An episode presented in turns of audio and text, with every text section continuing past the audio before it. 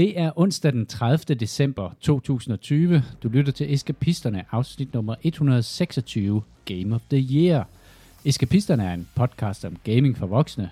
Mit navn er Christian, og mine medværter er Jimmy, Christian, Kasper og Bo.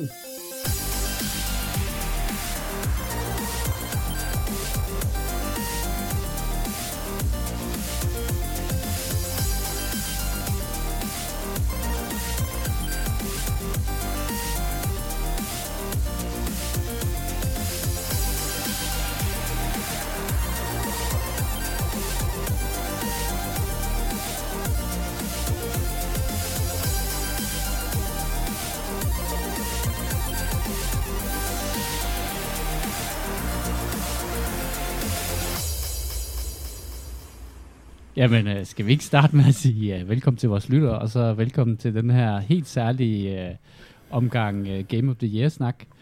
Og vi, uh, vi er jo samlet et, uh, en god flok, den største flok i år, tror jeg faktisk. Uh, velkommen til uh, Kasper og Jimmy og Christian, og uh, så vil jeg også sige velkommen til, til Bo. Det er sagt med længe siden.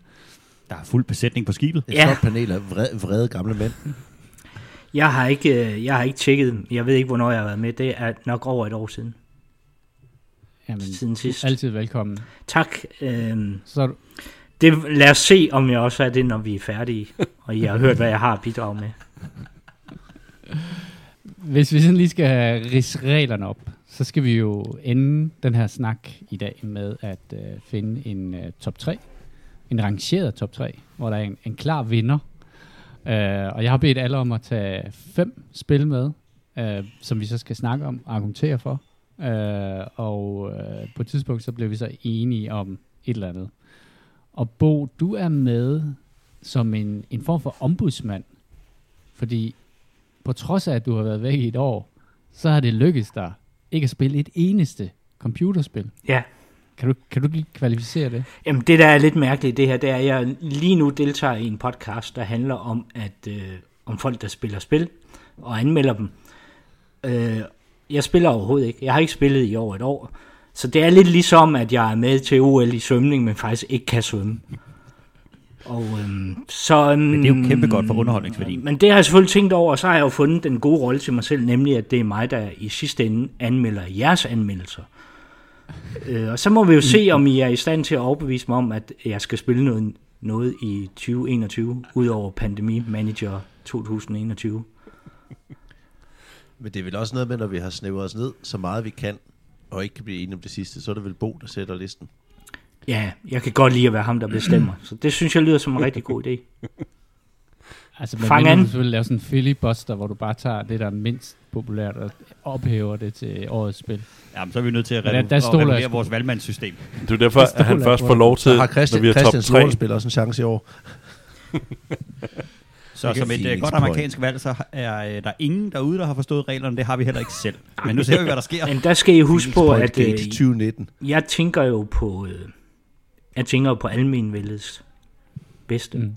Jeg tænker på folket. Du er den store altruist. Ja, for mig handler det ikke bare om magt. Jeg prøvede det Kun 90 procent. Før, så jeg, jeg, vi, skal, vi skal nok komme i mål på en eller anden måde her. Ja, jeg, jeg har lige noget vigtigt, en, en service med det, så jeg ved godt, det måske ikke passer til uh, Game of the Year, det, men jeg synes alligevel, det er så vigtigt, det ligger mig så meget på sinde. Um, jeg havde kastet mig ud i Sekiro, og uh, formået at komme forbi uh, den første boss. Uh, jeg ved ikke, om man kan kalde det en boss, når det er tutorial, men jeg formåede... Jamen det, Christian. Altså, er det ham ude i blomstermarken, der bare instant killer dig? Ja, og ha- ham før det. Ham før det? Ja. Der er ingen boss? Så, jo, der... det er ham deroppe ved drengens hus. Ja, ja, Dreng, der har et stort svær. Ham, ham nakkede du? Ja. Jeg er stolt af dig. Jeg er stolt af dig. Men Sådan. så skete der det, at, øh, hvad hedder det, først servicemeddelelsen, det er, at uh, Does the Dog Die, det virker ikke kun til, hvad hedder det, film og tv-serie, har jeg fundet ud af nu. Det virker også til spil. Og der, der begik jeg den store fejl, at jeg ikke lige undersøgte på forhånd. Fordi at øh, jeg er kommet videre. Jeg er ufattelig glad. Jeg tænker, nu vil Juliusen endelig anerkende mig. Han vil måske adoptere mig. Så kommer der en hund løvende mod mig. Og jeg kan se, at den ser ikke venlig ud. Den ser ud som, den har en health bar. Og så quittede jeg spillet. Det skulle jeg fandme ikke. øhm, og så, så fandt jeg ud af, at man kunne have brugt Dust the Dog Die. Øh, det der også samtidig skete, det var, at jeg mødte Microsofts support her, som holder sig fuldstændig stringent til øh, reglerne. Og jeg kan godt høre, at den, måske ikke minoritet, jeg tilhører, er ikke øh, på samme øh, højde, som hvis øh, noget religiøst bliver krænket. For jeg skrev til Microsoft Support. Jeg var lige kommet 6 timer over deres 14-dages returret, fordi man, det er et fucking svært spil. Og jeg ligesom først er kommet igennem tutorial der, selvom jeg har forsøgt meget. Og skrev, at øh, det gik mod mit øh, trosystem at øh, dræbe hunden. Det var hun pisse ligeglad med. Hun øh, kantede og sagde, det kommer ikke til at ske, kammerat. Så sender jeg, det finder jeg mig fandme ikke i. Det vil jeg gerne have taget op til revision. Der gik lige præcis 5 sekunder, så sagde hun, nej. Så det var, det var hårdt møde, og det, der gjorde det endnu værre, det var, at nåede at købe spillet Jeg vil med hende. to dage før, at uh, der kom sale på det. Så jeg fik jo også lov til at betale de der 200 kroner mere for det, så det, det, det gør ekstra meget ondt at have noget liggende nu. Det er 500 et eller andet, hvor der er hunden, man skal ikke sige til dig selv, at det er dæmonhunden. Og det kan måske også varme dig lidt, at du, kan, du, du ved, at jeg er næsten stolt af dig. Ja. Var du ikke stolt af Jeg, jeg, tænker, jeg tænker, du har fået Christians øh, delvis øh, accept af din, øh, din personlighed, og det, det, må du, det må være 500 kroner værd. Ja, det er selvfølgelig rigtigt. At du købte dig til en næsten adoption. Ja, det er rigtigt. Men oven på den anekdote, og øh, prøv at høre, du skal jo bare komme for, forbi de hunde. Bare nak dem. så Jeg, videre. tror måske, hvis jeg skruer lyden ned, kan det hjælpe. Det er det, det, det, lyden, der også gør ondt. Så ja. Men, men øh, det, kan være, altså, jeg, det kan være, vi er nødt til at cutte det her short, fordi øvelsen i dag var jo, at vi skulle finde fem spil hver, som vi så skulle tale om, argumentere og indsnævre til tre. Jeg kan se, at Christian Thomsen har seks spil på sin liste, så han er vel diskvalificeret allerede nu, ikke? Ej, ej, ej. Nej, det er jeg faktisk ikke. Det var fordi, du afbrød mig, dengang jeg var lige ved at finde ud af, hvad for et spil, jeg skal fjerne. Og øh, nu tager jeg en rask beslutning on air her, øh, og det bliver... Og hvis du siger det højt, så er det ligesom at sige et eller andet i retten, som Ja, det er Juryen nemt. ikke må tage til efterretning. Ja, selvfølgelig. Ja, selvfølgelig. Fusker. øh, så fjerner jeg det spil, som hedder Outward. Jeg vil gerne lige uden for referat sige, jeg er skyldig, men det må I ikke tage med i bedømmelsen. anyway, fortsæt. Nå, jeg sidder her og kigger på en computerskærm, hvor, at, øh, hvor vi har sådan et Trello-board, og på det Trello-board, der er der øh, hver vores navn, og ud for hver vores navn har vi skrevet fem spil, som er sådan nogle små spillekort. Øh, og jeg... Øh, og det vi gør, det er, at vi skal jo i gang med sådan en eller anden form for eliminering, men vi skal også ligesom snakke lidt om de spil, og hvorfor vi har valgt dem. Øh, så jeg ved ikke, om vi bare skal starte for den om vi skal starte øh, med nogle spil, som vi har til fælles. Øh, men umiddelbart, så kan jeg se, at der er i hvert fald et spil, som en del af os har, eller et par stykker Der er ingen har. spil, som alle har, vel? Der er nul spil, Ah. alle har. Der er et spil, der hedder et lille bitte indie-spil, som hedder Assassin's Creed Valhalla. Det har Lille bitte Kasper projekt, og uh, kærlighedsprojekt en på deres top 5. Hvorfor har du det, Jimmy? Det har jeg, fordi jeg synes, det er et fremragende eksempel på, hvor færdigt et spil man kan levere, som har en, øh, en gigantisk størrelse, øh, gennemarbejdet storyline og øh, en, en verden, man kan blive ved med at udforske, og der er så fyldt med opgaver og med øh, forskellige ting, du kan lave i det her spil. Øhm, og jeg har helt klart taget det på listen, fordi jeg synes, det er flot, det er fedt, og jeg har lagt rigtig, rigtig mange timer i det. Jeg har i hvert fald rundet 65 timer i det inden det udelukkende blev lagt på hylden, fordi at, øh, at der kom en ny og, øh, og pænere pige i klassen. Mm. Er det det samme, du vil sige, Kasper? Om den pænere pige i klassen.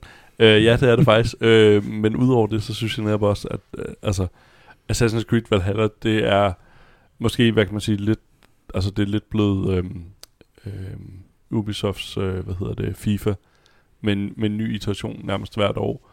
Men den her historie omkring vikinger, det, det tror jeg også bare fangede mig rigtig meget sådan ren historieinteresse. Øh, og ja, det, det er gennemarbejdet, og det fungerer rigtig godt, og man kan sige, nu har de jo også haft et par år til at slibe øh, de, øh, de, de største hjørner af, øh, og ligesom gøre det lækkert og blødt. Og ja, og så, så er der en stor historie i det, og ja, så det, øh, det, det er helt klart et spil, jeg, jeg nåede at spille en del, inden der ligesom kom en anden og bankede på døren. Hurtigt spørgsmål. Jeres oplevelse af Assassin's Creed Valhalla, øh, fordi jeg der har spillet God of øh, War, Da I spillede God of War, og da I spillede Assassin's Creed Valhalla, hvad for et af dem stod sig som den største og mest polerede gennemførte oplevelse for jer? På det tidspunkt, I spillede det? Jeg vil, det er svært at adskille, fordi at, øh, at øh, man kigger ikke på noget, der er, der er fejlfrit, men, men det er damn tæt på. Øh, I hvert fald et af det er forskellige spil, fordi at, at øh, God of War er jo et on-rails-spil, hvor du ligesom bliver ført igennem historien. Assassin's Creed åbner op for en verden, hvor du kan gå rundt og lave øh, mange forskellige ting. Så hvis der er en, en, en aktivitet, der ligesom irriterer dig, så, øh, så, så kan du gå ud og lave noget andet, eller du kan kaste det over en, en, en anden aktivitet. Øh, God of War havde en fantastisk historie at trække igennem, og historien i den var stærkere, end den er øh, i Assassin's Creed, fordi at den fortsatte ligesom øh, lineært, og du kunne ikke selv guide rundt og sådan springe øh, frem og tilbage. Story-elementet i Assassin's Creed er rigtig, rigtig godt, men det kan nemt blive forstyrret, hvis man bliver distraheret og, og stikker en anden vej hen. Så som singleplayer spiloplevelse, der vil jeg sige, at God of War står stærkere som, øh, som underholdning og som, øh, som den der fornemmelse af, at man kan sætte sig ned og udforske verden, og the world is your oyster. Der ser jeg Assassin's Creed. Men det er også single player, ikke sandt? Ja. Ja, fordi noget af kritikken, der har været på det, altså det har fået super gode anmeldelser, men det har været, at når du kommer hen mod late game, altså bliver det repetitivt. Er det, er det, rammer det plet, eller er det ikke Ja, det gør ikke det, fordi der, de der øh, opgaver, man skal igennem, der, øh, du, du skal øh, lave nogle raids, og du skal slå nogen ihjel. Og, og, altså, der er nogle ting, du begynder at gøre igen og igen. Øhm, jeg er ikke sikker på, at jeg er kommet langt nok til at kunne udtale mig om det endelige øh, late game, men hvis man kan lide spillet de første 30-40 timer, så, så de ting, du laver, er bare underholdende hele vejen. Jeg, jeg havde, øh, jeg, jeg overvejede at putte uh, Assassin's Creed på min top 5, men, men jeg, jeg synes, at der var fem spil, der var bedre end, end det. Um, og jeg vil sige, at grunden til, at det nok ikke kom med på listen, er, at der er et andet open world spil, som jeg synes er bedre. Og uh, det er jo sådan med mange af de her open world spil, at du har meget, det er meget sådan en, det kan godt gå hen og blive sådan lidt en checklist af ting, du skal gøre. Der er sådan et meget stort øh, kort med en hel masse symboler på, og øh, you gotta collect them all, og så tager man det. Og det, det kan der være noget virkelig, virkelig dejligt i, men det er slet ikke øh, sådan som, som hvad det hedder, God of War, at det er sådan et meget historiedrevet spil. Der er jo også en ret øh, stor gennemgående historie, men en meget stor del af spillet handler jo om de her små sidequests og den slags. Uh, så derfor synes jeg, det er lidt svært at sammenligne. Jeg, nu kom jeg heller ikke skide langt i God of War, så det er, kan godt være, at der, ikke er, at der, der er noget, der jeg misser. Men, uh, men det er i hvert fald grunden, altså min grund til, for jeg synes, at det er et, et sindssygt godt spil. Meget, meget flot lavet. Uh, og ligger måske en lille smule for tæt op af de to foregående Assassin's Creed-spil, Origin og, og hvad hedder den, uh, Odyssey, Odyssey der. Bo, jeg kunne godt tænke mig lige at drage dig ind i snakken her, så du ikke skal sidde der bare og, og være sur. Og være, og være sur. At Assassin's Creed Valhalla, det må være et spil, du har hørt om. Ja, det har jeg også hørt om. Spiller øh, din søn det? Nej, fordi det koster jo penge. Og de penge, det er mine. så det kommer ikke til at ske. Men jeg vil gerne lige sige noget til det, øh, altså, hvis jeg skal sidde her og ligesom holde øje med, hvad der bliver fremført af argumenter, så synes jeg egentlig ikke, det tæller på plussiden, Jimmy, for spil generelt, at det første, du siger, det er, det er rent faktisk et spil, der virker som, det er færdigt. Det er jo lidt skuffende. Det er kæmpe plus for mig.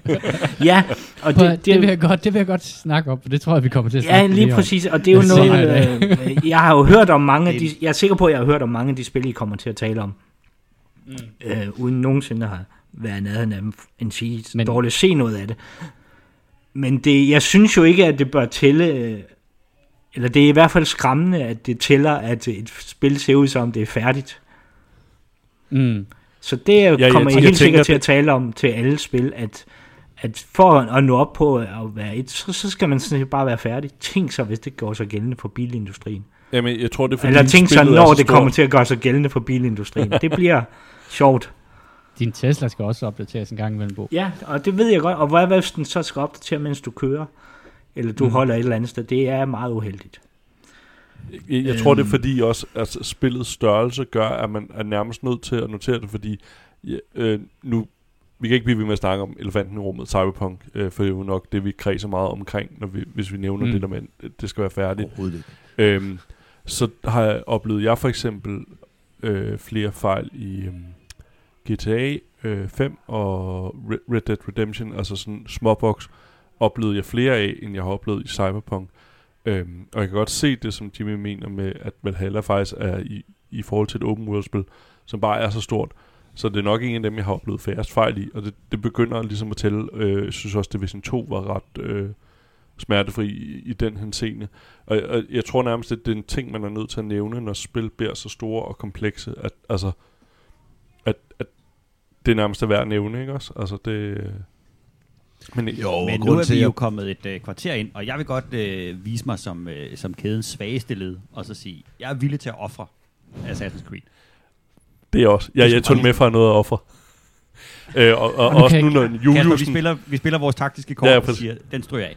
Og også når Juliusen spørger omkring i forhold til God of War, øh, det, det synes jeg var en lang, altså federe oplevelse. Okay. Det er lidt svært at sammenligne den, øh, fordi det er lidt to forskellige slags spil, men jeg synes God of War øh, står som en lang større oplevelse for mig, fordi historien var så tight, og jeg er måske også meget draget af mytologi, øh, altså sådan noget, der er ren mytologi, som, øh, hvad hedder det, God of War's øh, spil Den videnskabsmand, du er. Ja. Og det er jo det eneste sammenligning, der ligger, det er jo fuldstændig rigtigt, for det er to forskellige spil. Det er jo i forhold til, at, at det, det foregår i lidt i samme univers -agt. Altså det handler om, om, om i en eller anden form for viking nordisk mytologi på et eller andet niveau.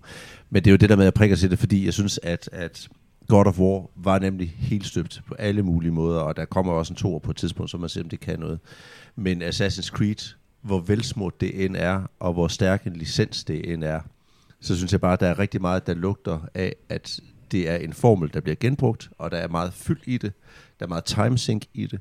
Øh, så uanset hvor poleret og flot og velproduceret det er, og de har med også meget erfaring at trække på i forhold til at levere en velproduceret maskine der. Der ligger ikke to Cyberpunk-titler ude, inden der gør, at de kan komme en Cyberpunk 2077 3, så bare er velsmurt. Øh, men det gør der på Assassin's Creed. Så synes jeg, at grund til, så, så er der et eller andet sted der, hvor jeg synes, den vakler lidt i forhold til kandidere til årets spil, medmindre det virkelig bringer noget revolutionerende nyt til, til bordet. Og der vil jeg så lige lynhurtigt øh, ja. springe lidt i det, fordi jeg har Football Manager 2021 på min liste over mm-hmm. de mhm. fem bedste spil, og det er faktisk det eneste spil på hey, min liste, jeg har spillet.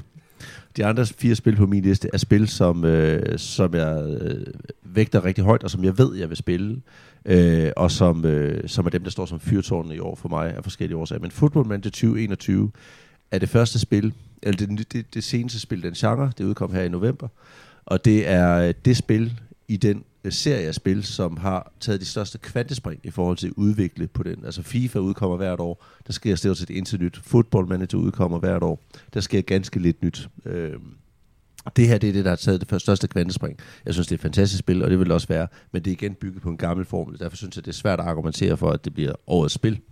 Så jeg, og det, i og med, at jeg er den eneste, der er på listen, så er jeg også helt cool med, at det selvfølgelig ikke kommer øh, med på top 3.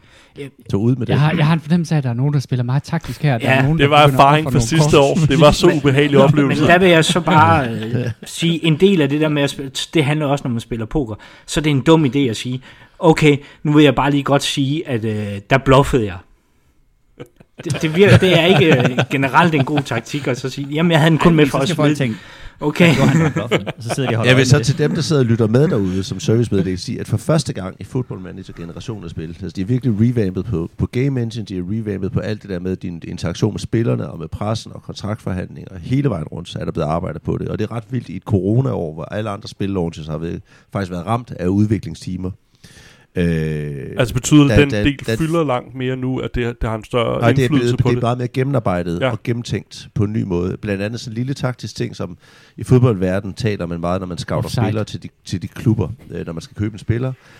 Øh, især på offensive spillere og klubber generelt, så kigger man på det, der hedder expected goals. Hvor mange mål forventer man en spiller scorer i en sæson Øh, og det måler man på alle mulige statistikker, hvor meget de løber, hvordan de positionerer sig, og, øh, og hvad de har leveret de sidste sæsoner. Så der er alt muligt big data omkring alle spillere, som klubberne trækker på, når de kigger på expected goals på, hvad for en position de spiller. Og det er for første gang, at det er kommet med i, i Football Manager 2021. Så alle spillere har en sådan en fortløbende rating på expected goals. Alle klubber i kamp mod andre hold. Hver eneste kamp måler man på, hvad begge holds expected goals er i forskellige faser af spillet. Så undervejs i spillet udvikler det sig også i forhold til, hvordan du ændrer taktikken. Og sådan, du kan se, okay, statistisk set burde jeg score to mål i den her kamp, og modstanderen burde score en. Og så er det de der unikke situationer, der opstår, som gør, at det bryder rammen for det. Lord I den virkelige Bentner. verden er der en klub, der hedder øh, der er West Ham i England, der på et tidspunkt havde en, en fransk spiller, der hedder Dimitri Payet. Og de havde et år, hvor de var sat til at levere 49 point, eller sådan noget, i forhold til expected goals i deres sæson i den engelske Premier League. Og Payet, han var så den x-faktor, de havde, der gjorde, at han scorede fra umulige vinkler, fra umulige frispark. Så de leverede højere og landede højere op i rækker. Jeg tror, de endte på, på, på, omkring 60 point, i, øh, eller et eller andet den stil, på grund af ham. Så røg han året efter øh, til en anden klub, og så landede de på de fucking 49 eller 48 point, de var som deres expected goals, fordi de mistede den person, der var deres x-faktor på holdet. Så det er en ret fed feature, jeg har fået med i det her spil, fordi så begynder man at kunne arbejde mere med og, og, ja, og strømline og bygge holdet ud fra, hvad man forventer at kunne, kunne levere. Men, men ud med det, for det kommer ikke på en top 3, fordi det kommer hvert år, og det er jo bygget på en gammel formel. Men og, fantastisk Og spil. du er måske også den eneste, der, jeg er også den eneste, der, der, der spiller det. Men, derfor men ikke i verden. Ja, men altså, en kæmpe det kunne godt være, det der, du sætte din, uh, din, uh, dit, uh, dit lod ind på ja. at lave et eller andet. Næste års Game of the Year har vi uh, expected position på alle spil, inden vi starter. inden vi starter. Jeg synes, det lyder helt forfærdeligt, det der med, at hvis, jeg nu, hvis man altså kvantificerer øh, altså piller man ikke magien ud af et, øh, et Nej, jeg synes, det er næsten tværtimod, for der er jo så de der ting, altså, øh, der er jo det der film, der hedder Moneyball med Brad Pitt, som er baseret på amerikansk øh, baseball. Ja. Hvor man, der var et hold i USA, der er en fantastisk film, hvis I ikke har set den. Nu kommer vi lige hurtigt til anbefalinger. Som handler om, at der er en klub, han bliver manager i en klub, et baseballklub i, øh, i USA. Og de har ikke lige så mange penge som de andre klubber. Så de går, han, han får så sådan en Harvard øh, Brain Excel dude med på sit hold, til simpelthen at kigge på spillernes statistikker, simpelthen kun nørde big data og sige, okay, men ham er spilleren, der er ingen, der vil have ham, men han leverer de og de tal på de og de punkter, han løber så og så mange meter, han rammer bolden så og så tit, han gør det og det, vi kan bruge ham på den her. Så de købte, de scoutede og købte spillere udelukkende ud fra big data, og satte så et hold, der ikke vandt mesterskabet, men blev mesterskabskandidater. De var sat til, sat til at slutte nederst.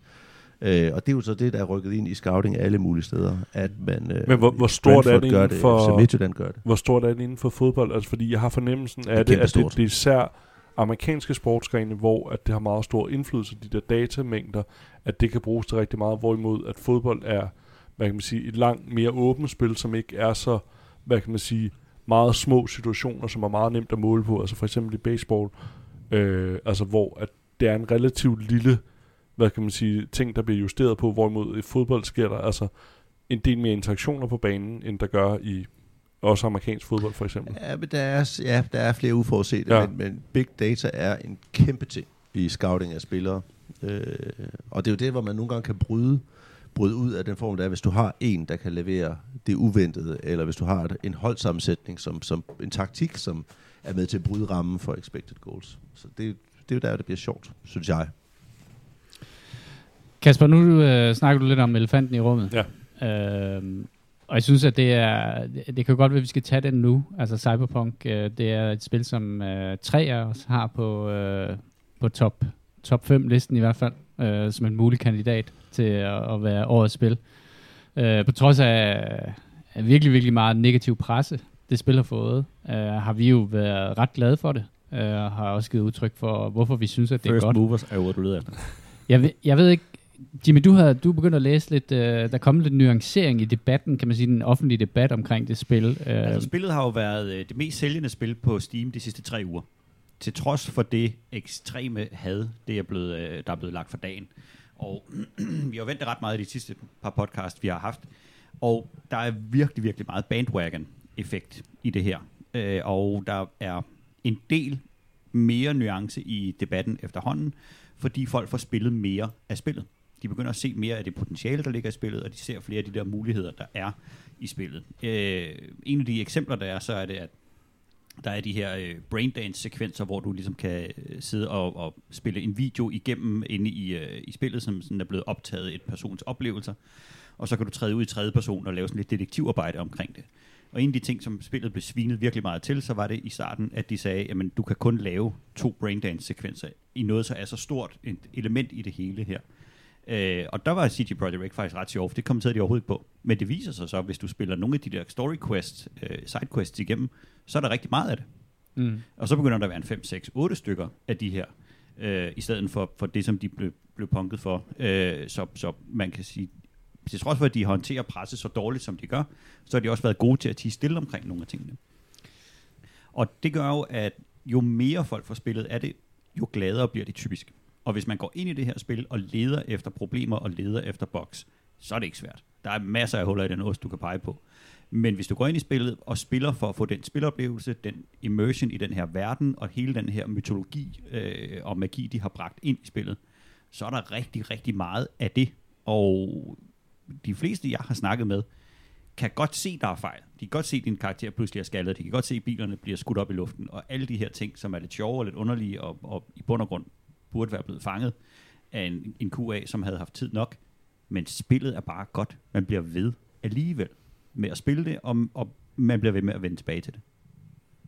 Kasper, hvorfor, hvorfor synes du, det her spil skal Ja, jamen, jeg, på jeg, listen? jeg, jeg tror, det er meget det samme som med Jimmy, at altså, jeg synes, oplevelsen er så vild øhm, og fantastisk, at øh, altså hele det univers, de har skabt, øhm, også nu fordi jeg har spillet det som pen and paper, at jeg føler mig fuldstændig taget ind i en verden, og hvor netop som Jimmy siger, at jo, jeg kan godt vælge at fokusere på problemerne, men det kunne jeg også med øh, det første GTA, øh, 3D GTA. Der var også masser af problemer i det spil. Men hvis jeg bare gerne vil have den der oplevelse, og ligesom prøve, og hvad kan man sige, okay, nu, nu leger vi med på den her leg, I, I har opstillet for os, så er jeg fuldstændig bjergtaget af den. Øh, altså alle de elementer, der er i det, og, og det, de har skåret masser fra, og det, og det kan man selvfølgelig diskutere, men selv med alt det, der er skåret fra, og, det, med, og med de ting, der er med, så synes jeg, jeg står tilbage med en helt fantastisk oplevelse. Og netop omkring, hvad hedder det, Bandwagon, så, så prøvede jeg faktisk også at smide det på min Xbox One. Øh, det kører ikke sindssygt flydende, men øh, jeg oplevede faktisk ikke så mange af de store problemer, som, som folk også har sagt med det. Så, øh, men jeg, jeg tror måske det, som jeg også, jeg tror jeg nævnte det sidste gang, at det, der også gør det svært med det her spil, det er, at prologen er rigtig, rigtig lang, og jeg synes det er først efter prologen, at spillet rigtig åbner sig og viser, hvad det kan. Fordi hvis du, du ikke kommer igennem prologen, som, hvad, hvad tager den, 5-6 timer eller sådan noget, før du er igennem prologen, før der står Cyberpunk 2077, og du, du er i gang med det, øhm, så der synes jeg også, det var et kedeligt spil, men nu tænker jeg, jeg, jeg, jeg prøver sgu at, at, at, at komme videre i det, og mængden af sidehistorier, der åbner, og altså main quest, du kan følge og så videre, det er, og det viser måske også nogle af dem, der brokker sig og siger, når der er kun to brain names, så er du altså ikke kommet særlig langt i spillet, fordi altså i main quest, der vil du tvunget til at komme ind i endnu en brain dance sekvens, og det er jo noget af det, jeg elsker allermest i, i det her spil. Jeg synes virkelig, det fungerer godt. Uh, jeg synes, det er et rigtig, rigtig fedt element.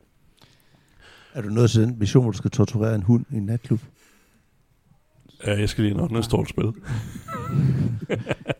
Vi, nu, nu, nu, nu sagde du jo, Bo, det der med, øh, at den var ikke gået i bilindustrien, hvis man havde... Øh, hvis man havde produceret en bil, hvor der kun var tre hjul på, så ville man nok rimelig hurtigt få en del kritik på det.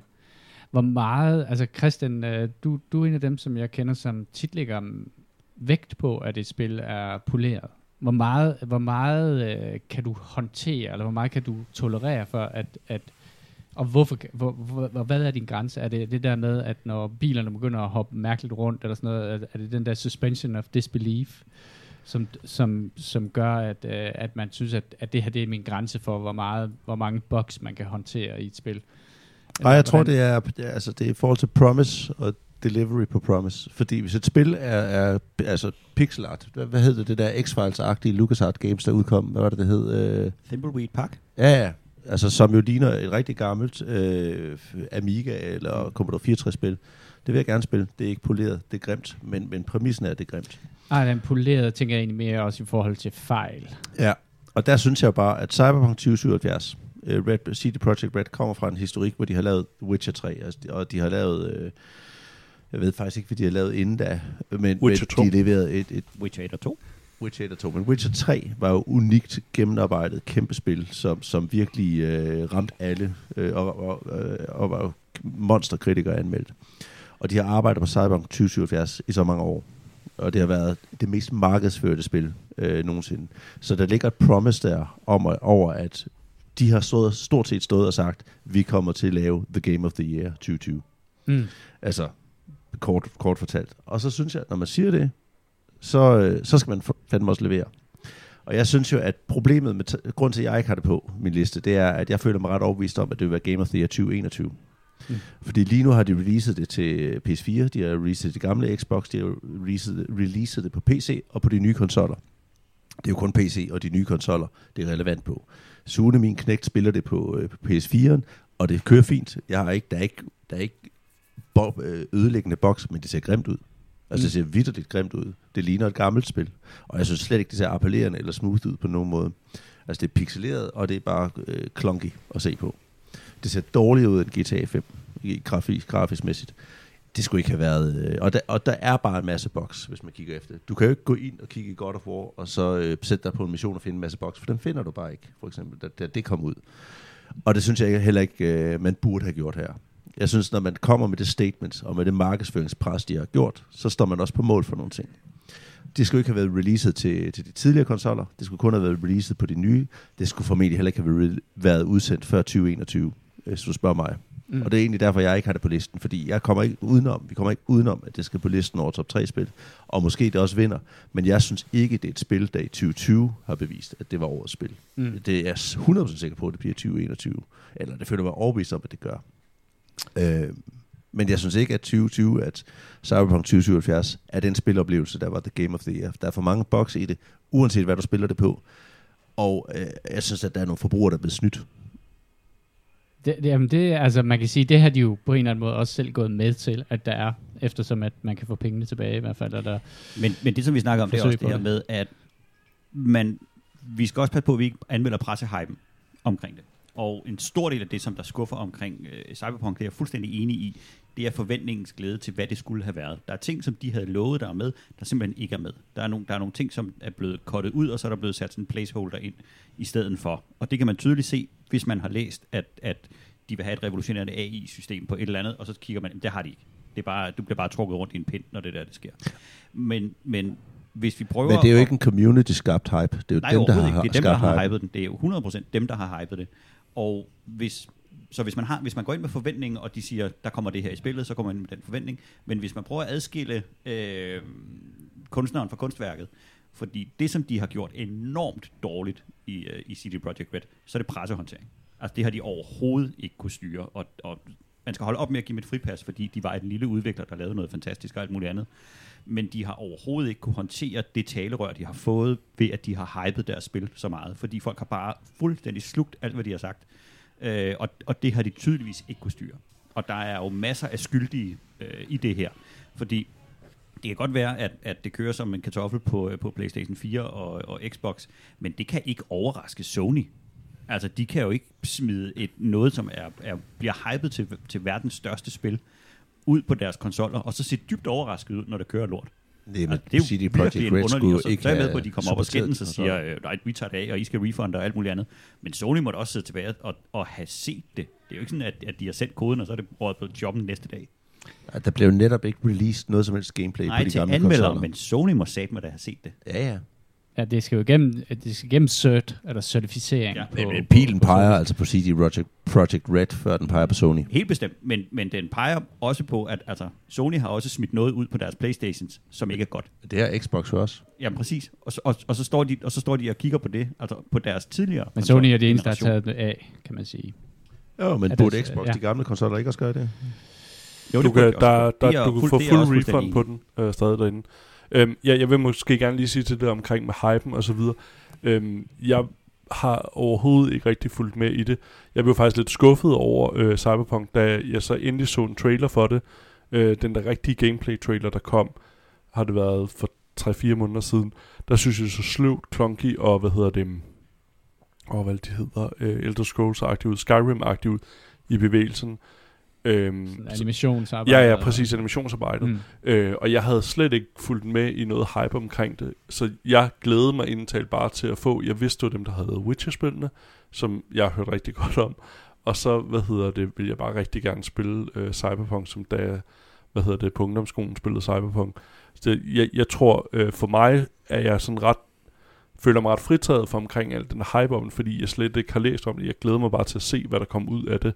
Og så er jeg bare rigtig glædelig overrasket over, at jeg får lov til at spille noget, som føles som et GTA med noget cyberpunk øh, i. Det foregår i fremtiden, og det synes jeg bare er fedt.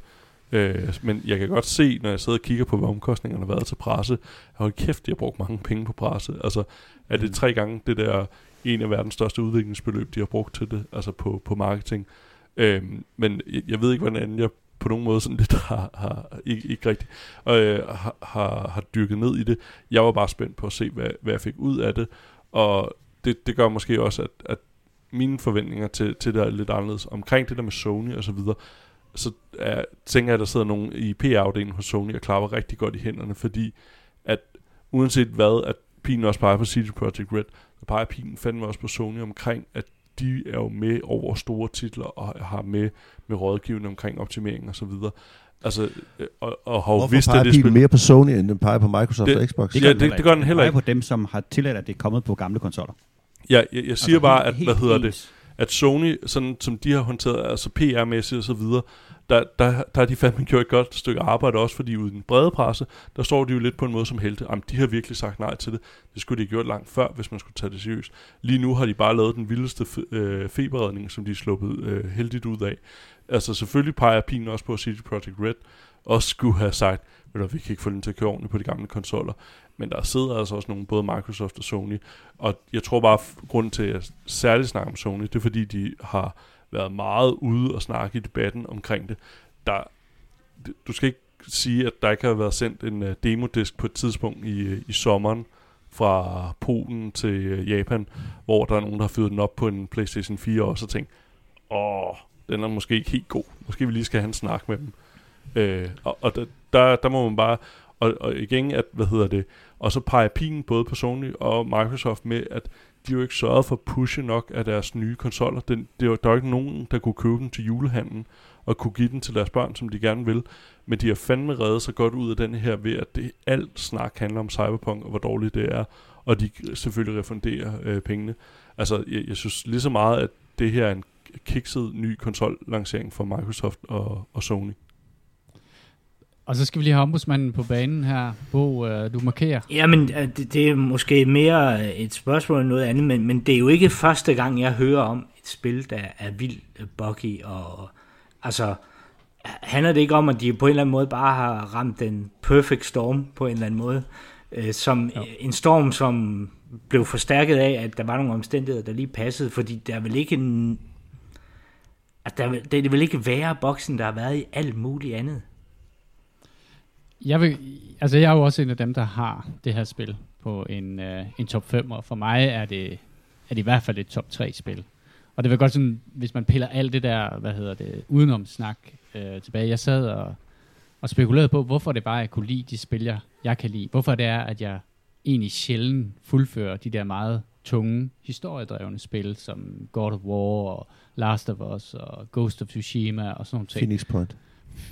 Hold kæft. Det, kan det, det, 99,9 Ej. For mig tror jeg, at spil, de spil, som jeg synes er fede, det er spil, som får mig til at føle på en eller anden måde. Og det vil sige, at det er tit sådan nogle spil, som skaber en verden omkring dig. Og øh, jeg er jo super glad for Cyberpunk-verden. Jeg var også en af dem, der spillede rollespillet dengang. Øh, og jeg vil sige, at der findes ikke øh, noget bedre spil, altså noget bedre cyberpunk-spil end Cyberpunk 2077. De er simpelthen så ekstremt tro imod kildematerialet, imod rollespillet, som det, og rollespil kan man sige, er jo også en fortolkning af en masse litteratur. Øh, men den verden, som de bygger op i det der spil der, er bare virkelig, virkelig fantastisk at bevæge sig rundt i. Altså når du bevæger dig rundt ind i gaderne af det der spil der, og du mærker, hvad det hedder, at du er i den her underlige, dystopiske øh, amerikanske by, øh, at der er gyder, når du kommer ind i, som er handcrafted ned til mindste detalje, hvor, der, hvor man snakker om det der environmental storytelling. Man kan se, at dem, der bor i dem her, de smider deres affald ud af vinduet, og de lander i det her net hernede, og under det, der bor der en hjemløs og sådan nogle ting. Altså muligheden for at gå på opdagelse er også utrolig stor i det her spil her. Og man kan sige sådan, jamen, hvornår er det så, at man ligesom, hvor mange boks skal der til, for at, øh, for at man ligesom synes, at man bliver revet ud af den her verden her. Og der tror jeg måske, at der, det, der, der tror jeg bare, at folk har en, en forskellig tolerance for, hvad, hvad, øh, hvad, de, hvad de sådan ligesom kan tolerere, før de synes, at nu, nu er det blevet for meget. Og det synes jeg faktisk ikke, at det har særlig meget. Jeg har set sådan nogle videoer, hvor de gør grin med, at de har fundet den samme person, kom gående to gange i træk. Skulle de prøve at komme ned i mit netto? det er sådan noget, hvor man kan sige, altså ligesom du sagde, at hvis du leder efter fejlene, så skal du nok finde dem, hvis du krasser i lakken. Men der er jo ligesom også en eller anden ting med, når du, når du begiver dig ind i sådan et computerspil, så overgiver du dig også til en vis grad til, at du, du, du tror jo reelt set ikke, at du går rundt i den her by her. Så, så der er jo ligesom, at du tager et skridt imod spillet, og så lader du spillet ligesom også omgive dig at tage et skridt imod det. Og det synes jeg bare, at, at det er lang, lang tid siden, at jeg har haft lyst til at være i en verden. Øh, jeg synes, at Valhalla gjorde det rigtig, rigtig godt. øh, fordi den verden, som den bygger op omkring øh, det der med at være en viking i, i England og sådan noget, er virkelig også godt realiseret. Jeg synes bare, at den her verden, for det første så er det sci-fi, det er måske mere til, eller det er helt klart mere til en, øh, hvad skal man sige, det nu er Valhalla ikke fantasy, men det er lidt fantasy i det, ikke? Den, den, den er bare ekstremt vild. Og, jeg, og vi har jo siddet og, og, og snakket sammen, når vi har spillet det her spil her, og snakket om, at her er der et eller andet, der ikke virker, og her er der et eller andet, der ikke virker. Og vi har alle sammen sagt, ses vi i morgen? Ja, det kan du fandme tro, vi gør. Fordi det er sindssygt fedt at være i den der verden der. Og det er jo, så man er jo farvet af, at, at det er jo den verden, jeg har drømt om i 25 år, at få lov at spille i. Ja, men, men og det er sådan det der med, ja, har de, har de lovet noget, som de ikke har holdt? Jamen, det har de helt sikkert jeg har faktisk ikke læst særlig meget af, hvad de har lovet, og hvad de ikke har lovet. Og øh, skal man, og jeg tror, men jeg tror, du har ret, Christian. Det her spil, det bliver bedre om et år. Det er der ikke nogen tvivl om. Ja, det er bare et halvt år. Om et halvt år måske. Der, der er også en ting, som, hvor man lige skal justere, øh, fordi alle husker The Witcher 3 som det her fantastiske, almene roste spil. Men når du trykkede, i Witcher 3, der var der sådan en evne med, at du kunne slå over i sådan en ghost vision. Og når du gjorde det, så tankede din FPS fuldstændig vanvittigt, øh, fordi at de ikke havde optimeret spillet ordentligt. Og der var alle mulige andre bugs i det, som de har så har rettet. Og det, og, det, og det er jo det der med, hvad bliver spillets eftermæle? Bliver det her et, et, et spil, som ligesom, altså der findes jo andre eksempler på, er det, er det så i orden, at man udgiver noget, som er, ikke er, er poleret og færdigt, hvis de så på en eller anden måde får det gjort poleret og færdigt? Jeg er ikke nogen tvivl om, at CD Projekt Red vil sætte alt, hvad de har ind for, for at, hvad det er, at gøre det her spil øh, poleret, så de kan få sådan en uh, No Man's Sky øh, øh, afterglow på det, hvor at alle er jo enige om, at, at det, som, det var fandme også godt, at de satte sig ned og gjorde det, og de fik det her spil til at fungere rigtig godt og sådan nogle ting. Øh, og, og det gør de jo ikke af deres hjertens godhed. De ved jo godt, at hvis at, at, der har, at de har taget et voldsomt hit på deres renommé på det her spil, så det, det er jo god business sense at gøre det det er jo ikke øh, nødvendigvis, fordi de elsker os spillere, men de ved jo godt, at hvis de skal tjene spil på der, eller penge på deres næste spil, så, så bliver de nødt til at få det her til at fungere. Så de har ligesom også sat sig selv i en, en, en kattepine der. Men for mig er det bare sådan, at jeg kan godt, jeg kan, jeg, jeg, jeg kan godt lide at være i den her verden her, og det er, og det, det, det, det rangerer meget, meget højere, end at der er en bil, der engang man kører lidt åndssvagt, eller at når jeg kigger i spejl, så um, har jeg ikke lige noget hår på, eller sådan et eller andet den stil. Hvilket for øvrigt heller ikke sker så, så tit.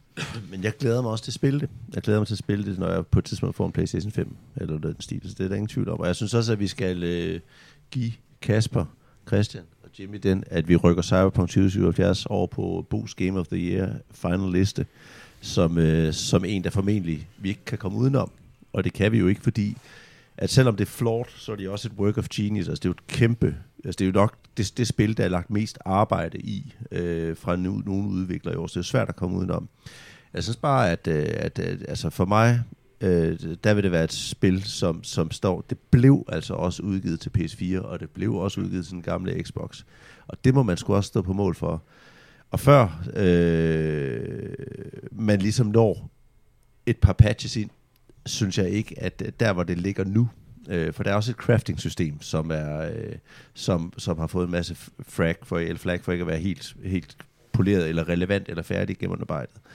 Så, så før man er lidt videre i det spil, har jeg svært ved at se det som et Game of the Year, men, men det er jo klart et, der skal være på listen over top 3, fordi det har øh, været en, altså det mest hyped og det mest øh, arbejdede på spil, der er kommet ud i år formentlig. Altså det er svært at virkelig, virkelig øh, gennemhold af det, fordi der er så meget støj omkring det. Og jeg glæder mig til den der, til bølgerne de lidt lægger sig, og, og, og spiloplevelsen bliver i fokus. I Ja, og jeg glæder mig sindssygt meget til at spille det, når der kommer 2-3-4 patches ud på det. Øh, og, og jeg sidder med en PS5 og spiller det på. Sindssygt meget. Så vil jeg lige gøre vores lytter en tjeneste og sige, på min liste har jeg to spil, ja. som ikke skal på top 3. Og det er det ene af dem, det er Ori and the Will of the Wisp, som er en tor i, øh, i den spilrække. Øh, og jeg havde det egentlig bare på min liste over, det er et af de spil, jeg vil spille. Og som ser fantastisk ud. Det er et af de der små spil, som på en eller anden måde alligevel har det der AAA-polerede fornemmelse men er et lille snævert spil, der har så meget charme og kærlighed, som er bare ikke, øh, som virkelig drager mig i forhold til at have noget, der virker gennemarbejdet, poleret og færdigkondenseret. Det samme med, ikke helt det samme, men med Spider-Man, Miles Morales. Jeg spillede faktisk øh, det Spider-Man, der udkom til PS4'en, fordi mine børn spillede det ret meget, øh, og så prøvede jeg det, og det er super poleret.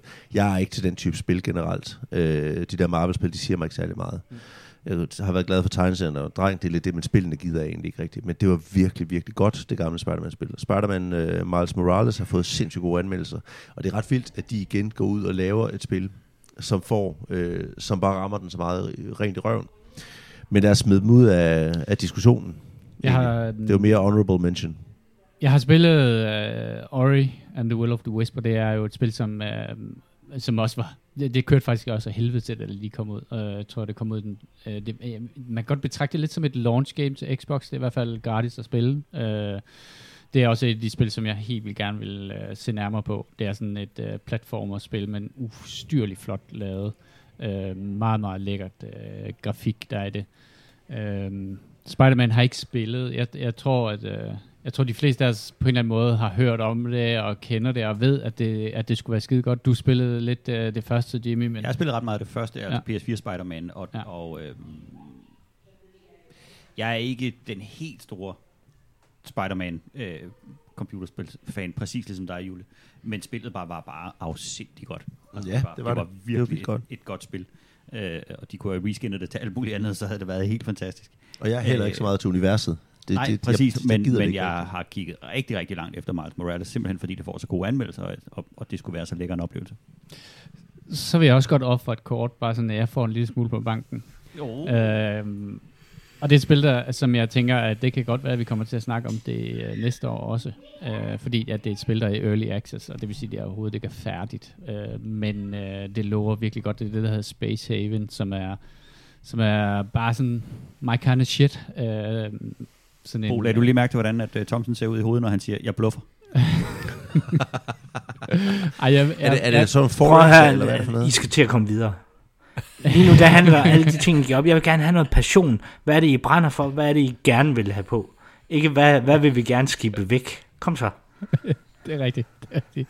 Er det en 4X, eller hvad er det? Uh, bare lige for, hun uh, Bo har jo fuldstændig ret. Øhm, ja, nej, det er et spil ligesom Rimworld, uh, sådan en, uh, eller uh, Don't Starve, og, Check. og den der type uh, spil, der er sådan et, uh, uh, resource management. ja, Okay. The Sims, måske, Cool. bare et space. Det er super godt. Det er super godt. Øhm, så kan jeg se her, der er et spil, som øhm, to af jer har på. Det er Christian og Kasper har det samme spil på. Det er Ghost of uh, Tiramisu, som handler om uh, en samurai, der laver dessert. Må jeg høre, hvorfor? Hvad, Hvorfor har du det på, Kasper? Øhm, jeg, jeg synes... Øh, Overcooked 3. Du har spillet det. Ja, jeg har spillet. øh, jeg var ret, øh, hvad hedder det, draget af historien, øh, og så, hvad kan man sige, snakkede lidt, lidt også til min, øh, altså min ikke helt gennemførte uddannelse som øh, film- og medievidenskab. Samurai. Ja, hvor at du kunne slå noget filter på, øh, så det lignede øh, de syv samuraier, og du kan sætte original øh, japansk tale på. Øh, det, det var bare et element for mig, der gav en utrolig stor indlevelse. Og så synes jeg, at for mig var det også en rigtig god formidling af altså, samurai-historie. Øhm, og sådan var det igen noget open world, øh, der snakkede til mig på samme måde, som øh, Assassin's Creed øh, Valhalla gjorde. Jeg vil, jeg vil sige, det var ikke min sådan absolut øh, top yndlings, men jeg synes, det var en af de spiloplevelser i år, der også satte sig rigtig godt fast. Altså ligesom Assassin's Creed. Jeg kan rigtig godt lide noget open world. Øh, der var masser af god historie i det. Øhm, og det var flot. Øhm, I modsætning til deres tidligere spil, de havde lavet de der... Øhm, hvad fanden er det, de hedder? Og nu, nu er de væk. Øhm, dem der, hvor du er en Ja. superhelt. Ja, sådan en dreng, der kan skyde magi ud af Ja, ja, ja. Sådan, noget, sådan et open world, ja. ja. Øhm. Jeg kan ikke huske, hvad det hedder. Men det har altid været sådan et launch game for Playstation. Ja, Og, og jeg synes bare, at her havde de rent faktisk ramt noget, hvor at jeg synes, at det, det fungerede Ja, rigtig, rigtig godt. Eller hvad det hedder. Ja, Infamous, øh, præcis. Øhm, og her, der synes jeg bare, at de, de var nået op i et niveau, altså ligesom for eksempel, jeg kunne godt lide Infamous-spillene, men altså, de var stadig sådan on par, øh, ligesom øh, også de tidligere Hitman-spil, hvor jeg synes, at de bare er nået op i et niveau, hvor at det virkelig fungerer godt, og det, det var, ja, det, jeg, jeg synes bare, det var rigtig flot, et godt spil, og jeg var underholdt, og så historien synes jeg også var rigtig spændende. Altså, jeg vil sige, grunden til, at jeg ikke har det på, så er det simpelthen, fordi jeg ikke har spillet det. Jeg tror, hvis det var et, jeg havde fået spillet, så kunne det også være kommet på. Men jeg havde spillet rigtig meget Sekiro, og jeg har spillet rigtig meget Nioh. Øh, Der er også kommet Neo 2 i år. Ja, præcis. Og, øh, og, og jeg, jeg havde på det tidspunkt simpelthen spillet mig blå i hovedet af samurai-spil. Og så kom der to mere. Og så vi at nærme os, at den var en, en sunset-title på, øh, på PS4, som jeg ser kommer i en, en super enhanced version på, det, på de nye konsoller. Og så tænker jeg, så skal jeg have fat i det der. Ja, og det, jeg har heller ikke spillet det, men det er et af de spil, som jeg har sukket mest efter at finde tid til at spille. Så det vil sige, hvis jeg har haft tid i mit liv ud over til Football Manager, så vil jeg have spillet Ghost of Tsushima. Grunden til, at jeg har det på min liste, det er, fordi jeg kommer til at spille det på et eller andet tidspunkt. Jeg vil vildt gerne spille det. Og det, om det er på PS4 eller på PS5, har ikke været så vigtigt for mig, men nu når du siger det, kan det jo godt være, at det så bliver på 5 år i stedet for. Grunden til, at det er på listen, det er fordi, vi, altså 2020, udover alt muligt andet lort, så kommer det også til at være det år, hvor vi ligesom på en eller anden måde siger farvel til, det var, det var sidste år for PS4 dominans. Altså, det, det, og der, jeg tror ikke, der er en finere svanesang. Altså, som, som jeg kan se ved alt, hvad jeg har set på af Ghost of Tsushima, så er det et spil, som har formået at udnytte nærmest maks kapaciteten af, hvad man kan øh, på en PS4 i forhold til visuelt. Hvor flot det kan blive, og, øh, og, og hvor færdigarbejdet gennem et spil kan være. Så jeg glæder mig sindssygt meget til at spille det. Men det er jo mere sådan et, et spil, som står for mig som øh, the epitome af, hvad PS4'en kunne, øh, kunne, øh, kunne levere. Er det et spil, der skal på listen indtil videre? Jeg håber det, men, men, øh, men jeg, jeg synes, det er svært for mig at komme til at slås for det super meget, fordi at jeg har ikke spillet det. Men jeg synes, det Hvad med dig, Kasper? Hvor meget vil du dø på det, for det her? Jeg synes, det skal her? på listen. Ja, jeg Du synes også, det gå er på listen. Sipi- Altså, det, er- CPQ. Også fordi, at det, det er et spil, der kom, udkom tidligt i år, øh, og det, det synes jeg er vigtigt ikke at, at glemme alt, bare fordi, at hvem der nu har, har overtaget decemberudgivelsen øh, det pågældende år. Ja, lad os lige have det på listen. Øhm, så skal vi, skal vi snakke om uh, Deep Rock Galactic. Som Her snakker vi jo, øh, her snakker vi jo spiloplevelse. Og Hvornår udkom er det? Udmærket klar over, at det er et, øh, et spil, der kom i Early Access øh, allerede i, øh, i 18, men det udkom jo i sin 1.0 i øh, maj 2020. Og der var øh, de features i, som ligesom skulle være for at have et afrundet spil, og, og der var noget endgame og en hel masse ting. Øh, og det står tilbage for mig som et af de steder, vi har haft det sjovest. Det er ikke det spil, der har den vildeste grafik. Det er ikke det spil, der har den største open world eller, eller sådan, øh, alt omfattende noget som helst. Men det er et af de spil, som hver eneste gang, vi har samlet op, og, og som grådige dværge øh, gravet alt, alt for dybt, så har vi haft det hamrende sjovt, på grund af, at det er et spil, hvor at multiplayer-delen er så afsindigt veldesignet. Øh, hele den der matematik, der ligger bag, at, at interaktionen fungerer mellem de her forskellige karakterer, den er så godt lavet, øh, at, at det er bare hamrende skægt at spille hver eneste gang. Mm. Så, så det lykkes dem at gøre det til en spændende spiloplevelse, hver gang man tager en runde i det. Og så op på basen og drikke øl og danse, og, og, og der er så mange åndssvage elementer i det her spil. Øh, og der er, blevet, øh, der er blevet grinet så højt på chatten, øh, så, så jeg næsten ikke kan, kan beskrive det. Altså sjovt, at det er et spil, som vi har samlet op af flere omgange. Vi har samlet det op, og vi er jo altid på jagt efter de her gode firmands co-op-spil. Uh, og vi har spillet Vermintide uh, 2 også, som vi også har haft det rigtig, rigtig sjovt med. Men en af de ting, vi så sådan lige skal, selvom jeg, jeg faktisk endte med ikke at putte det på listen, og det kan godt være, det er en fejl, fordi når, jeg, når, du, når, du, Helt klart. når, du, når du taler om det, så kan jeg jo godt huske alle de der... Får du lyst til at gå ind og spille det? Jamen, det gør jeg nemlig. Og det, og, det, og det tror jeg er også en af grundene til det, det er, at det nemlig ikke er... Rigtig mange af de her co-op-spil, firmands co-op-spil, de ligger sig op af Left 4 Dead-formlen, øh, hvor, man, hvor man løser en bane sammen. Øh, i, øh, det, det er ikke helt det, det man gør i, i Deep Rock Galactic. Der, der løser man godt nok en mission sammen, men den er altid øh, forskellig, fordi at øh, de her baner er ikke procedurally generated, men der er sådan en random generator i, hvordan rummene ser ud og sådan noget. Og det giver altid en udfordring, som man skal bruge de skills, man har, for der er meget sådan, hvad skal man sige, øh, vertikalitet i de her kort her, så, og, så det, når man går ind, så skal man også huske, at man skal ud igen. Øh, og øh, de forskellige classes har forskellige travel-muligheder, og det vil sige, at man får lynhurtigt nogle forskellige roller på holdet. At det er dig, der bygger den, når vi skal nedad, det, og, og det er dig, der borer, når vi skal op, og vi er faret vild og alt det der. Der opstår nogle øjeblikke i de spil, som bare har været helt unikke. Og så er det også sådan en, en sidste ting, som jeg også synes, der taler godt for det her spil, og der kan du lige lytte med, Bo. Det er, at det er pisse nemt at komme ind i, selvom man er nybegynder. Øh, fordi at, at det er af en eller anden grund, forstår man bare ret hurtigt, hvad det her det handler om. Øh, så det, men du kan stadigvæk blive afsindig god til det. Øh, og så er det et spil, der fordrer teamwork på en sjov og behagelig måde. Det er ikke sådan, at der er nogen, der føler, at man er, man er sådan en, der bare holder hold tilbage. Øh, det synes jeg, altså vi har spillet med mange folk, som har, har startet det op sammen med os, og, og der har jeg bare lagt mærke til, at en af de ting, som det er, at de fatter det lynhurtigt. Det, det fordrer sådan en form for øh, behagelig, øh, afslappet tilgang til spillet, selvom det også kan være vildt stressende til tider, fordi man kan jo skrue op for sværhedsgraden, og det gør man jo så også, og det, og det synes jeg, det også det håndterer virkelig godt. Det er et super godt spil, og det er ikke fordi, det er et dansk spil, at det er, for det er det jo, øhm, at, at det skal med på listen, men, men jeg, jeg, jeg tror faktisk godt, at jeg kan, jeg, jeg tror faktisk, jeg synes, at det skal med på listen. jeg tror, det jeg siger. Har du, har, vi har da spillet det lidt også. jeg har ikke, du har ikke spillet det endnu? Øh, nej. nej. Det er sindssygt godt. Og, og ikke problemer med, at det er ud, at I har spillet det siden 2018? Og det udkom i sin endelige version, og jeg synes heller ikke, at vi skal være sådan... Altså spil, jeg synes egentlig ikke at nødvendigvis, at vi skal være sådan, at bare fordi spillet kom en uge før 2020 eller sådan noget ting. Det synes jeg, nej, fordi det jo handler jo om, hvad de spil, vi har spillet i år. Og det er årets spil, der er ikke ja, det. Altså, det er vores årets spil, det er ikke årets, årets spil. Årets udgivelser. Vores. Der åbner du en, øh, du åbner du en kæmpe stor pose øh, af muligheder der, ved du godt, ikke? men, men, men, men uanset hvad for nogle kriterier du kører ned over det, Christian, så vil det stadigvæk klare kottet, fordi det kom i sin version 1.0 i år. men, det, men det, når vi så snakker om... Ja, det er blander sin pokerhånd nu, kan jeg se. ja, det er, jo ikke, det er jo ikke mit kort. Jeg kan jo teorien være ligeglad.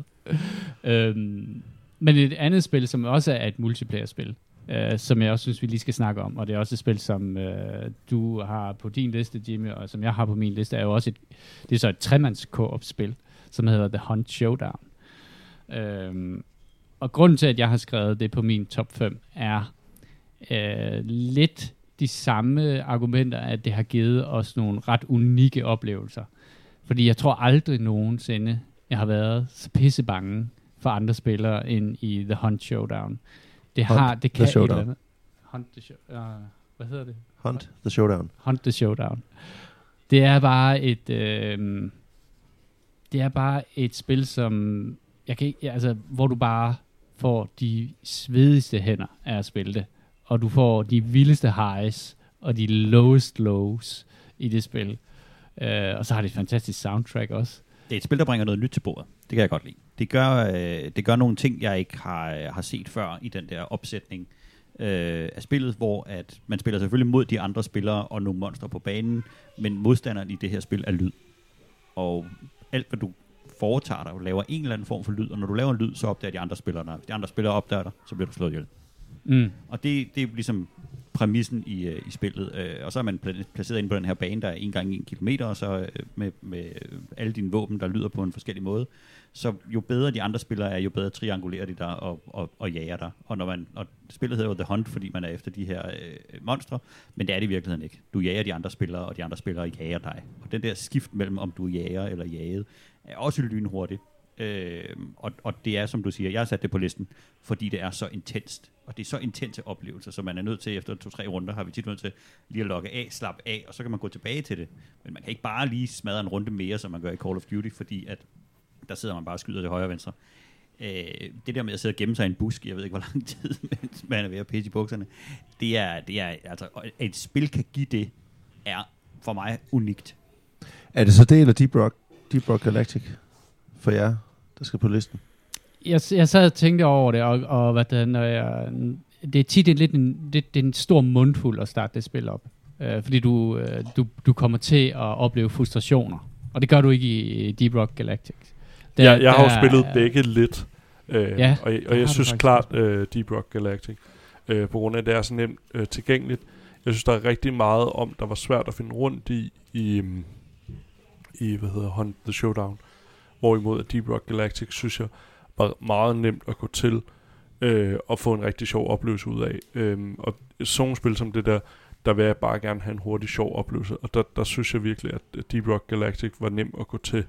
Hvorimod jeg synes Hunt Showdown selvfølgelig, jeg, jeg medgiver fuldstændig det. Er jo to, jeg har, det er jo to, jeg har på min liste, og, øh, og jeg kan jo ikke vælge mellem mine egne børn, men Kasper må godt vælge, hvad for et af dem, der skal, der skal slås ihjel. Og jeg er villig til at sige, at Deep Rock Galactic er et bedre bud, fordi det er mere tilgængeligt. Du kan spille det sammen med flere mennesker. Det er mindre skill-based i forhold til at, øh, at, at spille det. Men det er en, grundlæggende to meget forskellige spil. Men det er to koop-oplevelser, som er, som er, som er forskellige. Det er et pisse fedt spil, men jeg er også okay med, at det kommer med på, øh, på vores top 3. Øh, jeg men det har måske om, noget at gøre med, hvor meget man skal investere i det. Ja, ja fordi du, det kræver virkelig, at du sætter den ned og bliver rigtig, rigtig god til det. Fordi dem, der spiller det spil, de er rigtig, rigtig gode til det. Og det vil sige, at din indlæringskode er meget, meget style. Jeg forestiller mig, det er det samme som at gå sent ombord i Rainbow Six Siege. ja, det kunne jeg godt forestille mig. Kan, uh, du har spillet det en lille smule. Du er jeg ikke imponeret over det. Nej. Ja, nej, jeg synes ikke, det var ikke noget for mig.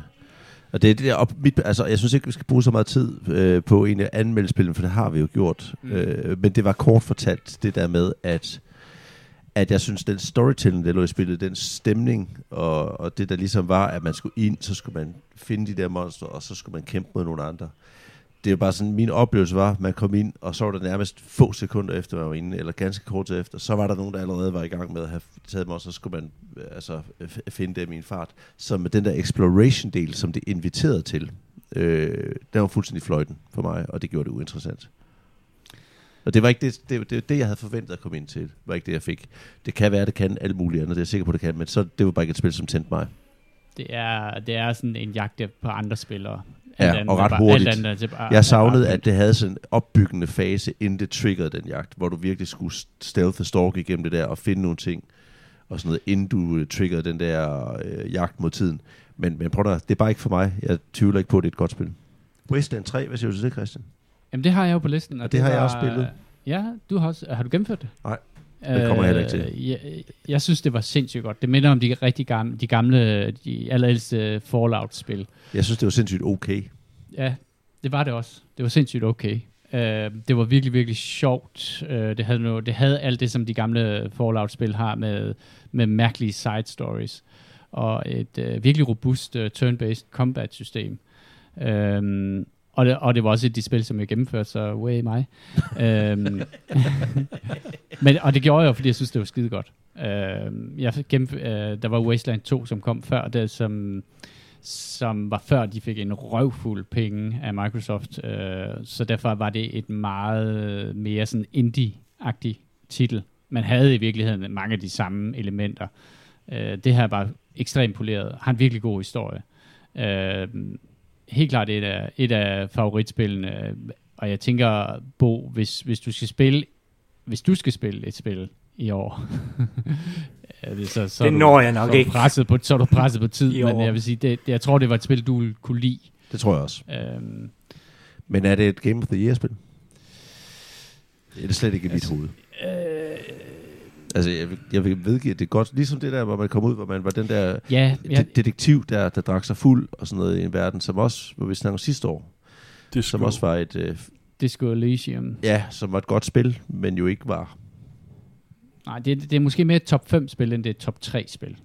Det kan jeg godt jeg synes, beskrivelsen uh, sindssygt okay rammer Wasteland rigtig, rigtig godt. Fordi det var kæmpe fyldt af, af indhold. Øhm, og charmerende, mm, og sjovt, og quirky, og, og var poleret på rigtig mange punkter. Øh, velfungerende formel. Og rigtig, rigtig meget af det samme. Og man gider godt historien, og man, man fordyber sig i den. Jeg bouncede bare på, at jeg havde ikke tiden til det, til at få smidt de timer i, der skulle i. Og sådan egentlig bare, at det var ganske gedint, men ikke, ikke noget nyt under solen som sådan. Udover historien selvfølgelig er unik. Nå, så honorable mention. Honorable mention til Wasteland 3 så skal vi til et spil, som øh, er et af de spil, som jeg satser rimelig meget på. Øhm, og det er det, og jeg kan se, Kasper, du har det også. Det er det, der hedder Gears Tactics. Øh, og for mig er det jo øh, helt utroligt, at der kan komme et turn-based taktisk spil, som er bedre end XCOM. Øh, og det øh, er faktisk lykkedes dem. Øh, det er øh, det, det, det er selvfølgelig et spil, der bygger på rigtig mange af de ting, som, som XCOM har fastsat som sådan industristandarden inden for turn-based combat-spil. Men det, som Gears 3 gør, som jeg synes er ret, ret fantastisk, det er, at det kom jo cirka på samme tid, som at der kom et XCOM-spil, der hedder Chimera Squad, som var sådan lidt mere øh, en lettere udgave, et mindre spil end traditionelt XCOM-spil, men i, det slog fuldstændig øh, XCOM Chimera Squad af banen, og det gjorde det primært, fordi det er bare, ej ikke primært, men en af grundene var, at det ser sindssygt godt ud. Og så har de øh, udvidet formelen øh, for, hvad man kan øh, i forhold til at få sine soldater til at føles som superhelte, ved at man kan tjene sådan nogle attacks øh, sammen, så du gør, at du hele tiden kan, du kan holde sådan en offensiv kørende. Øh, bare et, et ekstremt poleret spil, vil jeg også sige. Øh, stort set ingen boks overhovedet, og du har alle de kerneværdier, som sådan et godt XCOM-spil skal levere. Det der med, at du kan udruste dine karakterer, og du kan følge dem igennem flere slag, og du får et forhold til dem, og du øh, begræder, når du mister en af dine troopers, øh, og du kan farve deres panser og sætte mønster på, og udskifte equipment og, øh, og alt muligt andet. Bare et hammerende godt øh, strategispil, som jeg, som jeg, jeg skal gennemføre igen. Jeg var, øh, Har du jeg var også det? på det. Ja. Okay og, og gennemført det. Øh, og jeg synes også, det er et ekstremt poleret og rigtig, rigtig flot spil. Men for mig, der, der falder det ud fra min, det er med på min shortlist her, men det falder ud på grund af, der er en, en gentagelsesværdi i det, hvor du rigtig mange gange skal spille den samme mission fuldstændig øh, igen og igen. Øh, som del af den der story mode, så bliver du sat til at spille den, præcis den samme mission. Du skal ind og hente de samme mennesker. De står de samme steder. Øh, hvilket er fint, fordi så er man rigtig god til den, men, men det var en af de ting, som, som jeg synes, der, der faldt den skulle lidt, lidt fæsent ud. Øh, og så, til trods for, at det var så vanvittigt øh, godt lavet, så så noget som at dreje kameraet øh, rundt og zoome ind på dine øh, karakterer, synes jeg manglede. Øh, og og det, det, det er sådan noget, hvor jeg tænker, det gad jeg da egentlig rigtig godt kunne, mm. når jeg nu har siddet og, og micromanaged, hvad for et øh, skulderfarve, der skal være på hans panser, så gad jeg godt kunne zoome ind og så se det der zoome ud. Og det er jo sådan en, en, en åndssvagt lille øh, Barbie-udlændingsdukke øh, ting, jeg det har. Det var det, jeg savnede ved Gladius, dengang vi spillede det. Warhammer 40k Gladius. At man ikke kunne øh, mm. zoome ind og se ja. de der øh, det mangler også. så tæt på. Ja. Og, øh, så, så, mm. men, men det er et rigtig godt spil. Kasper, så skal quality of life ting. Hvad sagde du? Som quality of life ting. Kasper, du må lige hjælpe mig med at få det her spil på listen. Jamen, altså, nu, nu går Jimmy ind i teknisk detalje, men jeg synes, at jeg kunne rotere kamera, og zoom var ganske vist ikke så stort, øh, men jeg kunne da sagtens rotere kameraet. Øh, ja, så husker jeg det bare sådan der. Du husker dårligt. Det er som udgangspunkt øh, til mig, der tager Altså, jeg, jeg, så Al kritik er blevet slettet ja, nu. Ja. Det, men det, men, for, for mig ryger den jo også på listen. Altså, jeg er jo, øh, hvis man ikke har lagt mærke til det, er jo kæmpe Gears War-fan. Øh, det, ligger, det er nok ikke så skjult for folk, at har jo læst bøgerne og så videre. Øhm, og spillet alle spillene.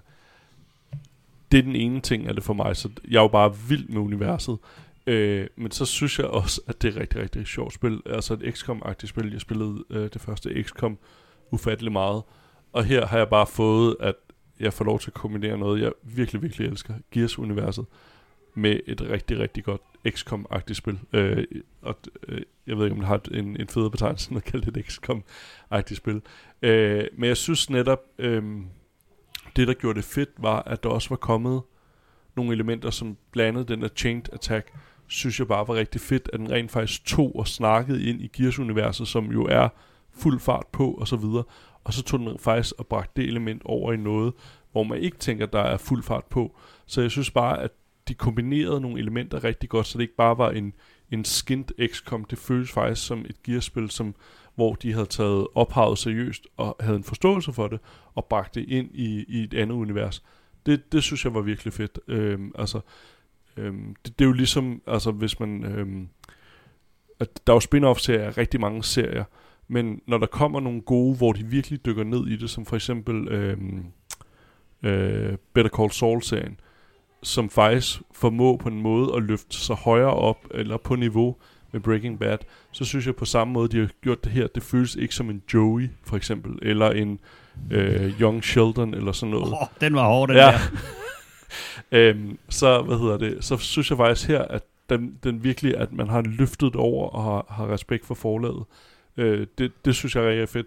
Og så, så er det sindssygt underholdende spil, hvis man er til de der øh, taktiske, hvad hedder det, spil der.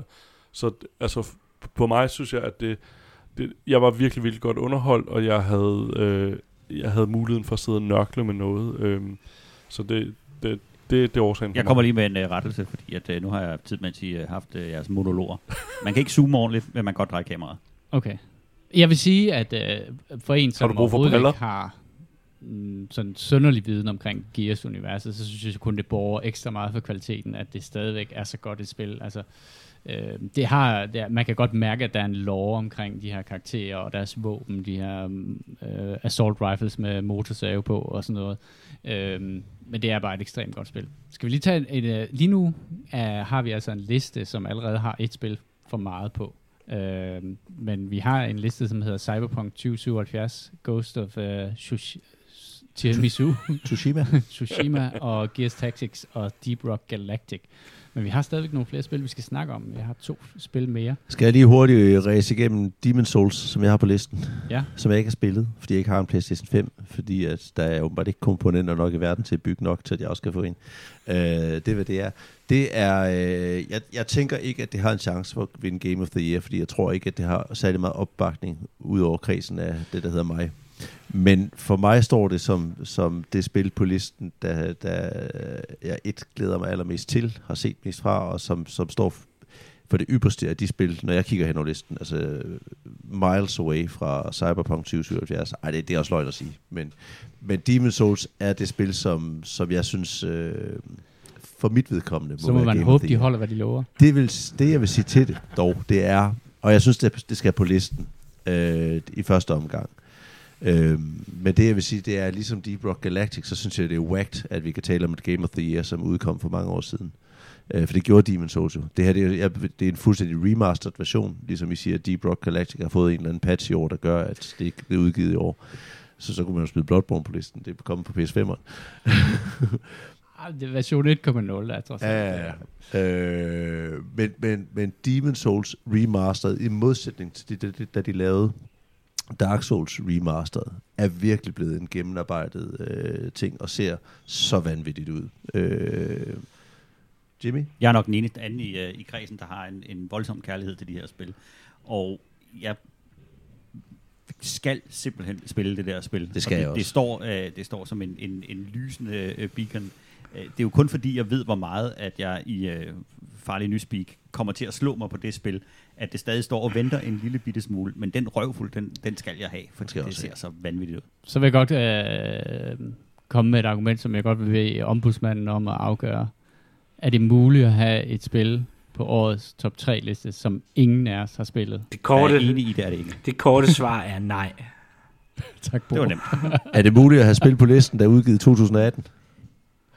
Det kommer an på, om man anerkender princippet omkring early access. Lad nu spillet har ombudsmanden Jamen, hvis, snakke. hvis, du har, hvis det er et spil, du har spillet hele året, øh, ja, så er det ud fra Jeg har de spillet præmisser, jeg hele så- året. Ja, det kan du godt. Og vi ved jo Men også det er godt, jo at de næste det, vi 10 sidder år, der også på, hvad vi har spillet. Det er vel, hvad, vi, hvad der er udgivet i år. Jamen, det, nej, det synes jeg ikke, at det nødvendigvis er. Vi skal også passe, fordi hvis vi begynder at lægge, hvis vi lægger den, hvis vi lægger det filter ned over, så får vi et problem, fordi at der er den her early access ting.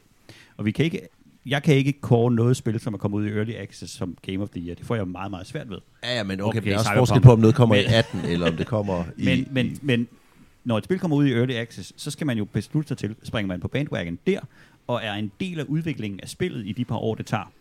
For så samle det op, når de går ud og så siger, nu kommer launch, nu kan man købe spillet. Og det er jo det, der er med de to spil, der er, er på her. Uh, Deep Rock Galactic var ikke udkommet i en form, og det blev ikke patchet. Det var, det var en, nu er der en, en titel, værsgo, og de pillede early final access. release. delen af det. Men, men, men det er faktisk en, en valid diskussion, hvis man taler om, hvordan man, at spil bliver udgivet nu. Fordi Early Access udgivelse er en, en ting, hvor at hvis du har et... Øh, et øh, ligesom med Cyberpunk 2077. Det er Early Access spil, jeg er med på det. Det næste spil, vi skal snakke om, Hades, har også været i Early Access i to år, inden at det kom i en, en 2020, som er deres 1.0, hvor de siger, nu er spillet færdigt. Det, de har haft, det er en version, hvor du beta-spiller det basically, og får lov, men så får du til gengæld lov til at være med i udviklingen af spillet, fordi du kan påpege boks, der bliver rettet, men du kan også komme med alle mulige og sige, jamen, jeg vil, kunne det ikke være fedt, hvis man kunne det her, og så har de mulighed for at bygge det ind i spillet. Men hvis vi, hvis vi anmelder på... Øh, Hvad er 2020 årets spil i 2020? Det er ja, jo det, det, vi anmelder på. Hvad er vores? Ja. Hvad er vores spil? Så Game of, the, Game, Game of, the, year. year. Det siger vel ikke noget om udgivelse?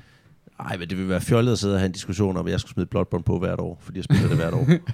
Du har set, er det ikke Bloodborne, jeg er faktisk villig til at smide det, det, det vil jeg sige, det vil, det vil, være, det vil da helt klart være inde i... Så er vi jo kommet for... til det med forskellige øh, afsæt, kan man sige, for det har ja. jeg jo ikke gjort. Jeg har taget de spil, som jeg mente var 2020's store lyspunkter. Um, men, men så skal jeg høre, Jule, øh, lægger du Bloodborne på nu? At, øh, nej, det gør jeg ikke, for det er bare være fjolleri, synes jeg. Men hverken Spider-Man, Miles Morales eller Ori the Will of the Wisp, som jeg ser som 2020 øh, højdepunkter, har jeg jo ikke spillet, så det vil sige, jeg har jo ikke nogen spil til listen. Så, så har jeg et, det er Football Man til 2021, er det eneste spil, jeg har til listen. Der hørte jeg også dine argumenter. Jeg, det, det, det jo, men jeg kan jo heller ikke smide Ghost of Tsushima på, for jeg har ikke spillet det. Men det er jo et af de spil, som står som det, den største præstation i udviklingen af spil i 2020. Øh, og det er jeg ikke i tvivl om. Ligesom Demon's Souls. Så... Øh, okay, men øh, så rører det tilbage på listen, Christian. Ellers så kan du bare bytte det. Der er noget at skændes om. så rører det tilbage på listen. Sidste spil. Sidste en spil. early access udgivelse fra 2018. ja, så Ja, man kan sige, uh, Hades er jo et spil, som uh, både Jimmy og Kasper har på. Uh, hvorfor elsker I det spil? Igen, det er et spil, som er ekstremt sjovt at spille. Det er, øh, det er flot. Der er en, en sindssyg øh, lækker art direction i det, og det er øh, et spil, som jeg fandt mig selv fuldstændig suget ind i. Og da jeg først fik det installeret og kom i gang, der, der jo ryddede det tallerkenen fuldstændig, og jeg, øh, jeg spiste hverken øh, gulerod eller ærter. Det var, øh, det var det eneste, jeg spillede, indtil jeg fik, øh, fik gennemført det et par gange, fordi at, at spillet ligger op til, man skal gennemføre det mange gange. Og, og jeg, jeg skulle simpelthen spille det spil igennem Øh, jeg har i hvert fald 50 runs øh, i spillet. Øhm, og det er simpelthen fordi gameplayet i det var så sjovt og så øh, anderledes i forhold til de andre øh, spil, jeg, jeg spiller. Øhm, så jeg blev, jeg blev bare fuldstændig revet om kul af det spil, og den, øh, den præcision, der er i, øh, i spillet. Øhm, historiefortællingen er skide sjovt, har en fantastisk humor i det, art direction er som sagt fantastisk, øh, men, men jeg tror, det, der, der ramte mig enormt hårdt i det, så var det den ekstreme præcision, der er, når du spiller det. Fordi det er, øh, det er millisekunder, det er millimeter, øh, og pixels, der adskiller dig fra, om du vinder eller taber. Øh, og og den, sad, den sidder i skabet hver gang. Jeg kunne spille det meget lidt. Jeg spillede det faktisk, da, det, da de startede. Jeg købte det for et par år siden, så jeg ved, det, det, det diskvalificerer det så i, i Christians øjne. Men, Nej, men det ved jeg ikke, om det gør. Det er bare en diskussion det, værdigt. Det synes jeg ikke, det For det var også et af de spil, jeg kiggede på, ja, til det, om det skulle på listen. Det, som jeg synes er super fedt ved det spil, det er, at, uh, at det er, ja, der, der er ekstremt uh, meget præcision i combatet i spillet. Og så har det, det Super Giant Games, der har lavet det. Det minder mig ret meget om et spil, der hedder Transistor, som de også har lavet øh, øh, hvor de har sådan en, en storyteller, øh, som fortæller hen over det, der sker en gang imellem, øh, som også er sådan et super giant ting. Øh, det ser bare, det har sådan en helt unik øh, udseende, det ser ekstremt øh, flot ud, sådan tegneserieagtigt. Og så har det sådan det Diablo-agtige gameplay, øh, og du kan lave et run på forholdsvis øh, få minutter, eller i hvert fald sådan maksimalt en halv time, eller noget af den stil. Øh, øh, hvilket gør det meget, meget sådan nemt at gå til. Det er ikke sådan, at du skal tage en dyb indånding, øh, ligesom du nogle gange skal, når du skal spille øh, Destiny, eller, øh, eller, eller, eller andre spil, som jeg sådan vil sammenligne det her med. Altså det der, øh, hvor du har, hvor du skal opgradere din, din karakterer og udstyr og sådan noget. Så det er meget, meget nemt at komme ind i det. Kasper, du har, du har det også på din, øh, på din liste. Er det, hvor, hvor, varmt er, hvor varm er du på det her spil? Altså, Altså, det... jeg havde den på, fordi at, øh, jeg synes, det der, der er var... ingen hunde, der skal slås ihjel. Ej, det er utroligt, man skal er høre for. hund, du kan nus, men du kan ikke slå den ihjel. øhm, hvad hedder det? Det for mig, der gjorde det, det var, at jeg synes faktisk, det var et spil, som... Altså, jeg er enormt tiltalt for det første af, af, af mindre indie-udviklere, og Supergiant Games øh, er et ret lille studie. Øhm, og så samtidig, så var det et spil, jeg synes, som kunne måle sig i, altså, i underholdningsniveau med, med nogle af de største udgivelser i år. Og så Art Direction synes jeg var fantastisk, og så kunne jeg spille det på Switch. Så der var bare masser af ting, jeg synes, det var fedt. Altså, den genoplevede lidt min Switch for mig på en eller anden måde, og gjorde, at jeg ligesom genopdagede den, og så fandt andre spil derinde igen. Øhm, fordi jeg havde hørt så meget om det, jeg vidste faktisk ikke, det var en øhm, Early Access-spil, der kom.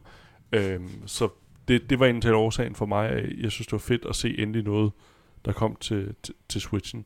Og det, det, det lyder måske som et dårligt argument, men altså, jeg, jeg kan jo godt lide noget, nogle spil, der kan noget forskelligt i forskellige settings. Øhm, og det, det er jo lidt det, det spil kunne for mig, at jeg rent faktisk kunne sidde og få en virkelig sjov oplevelse på min, øh, på min Switch. Øhm, så det, det var lidt det, der gjorde det for mig. Okay. Så du tænker, at nu der er forskellige måder, vi kan gribe det her an på, for nu har vi seks spil på listen.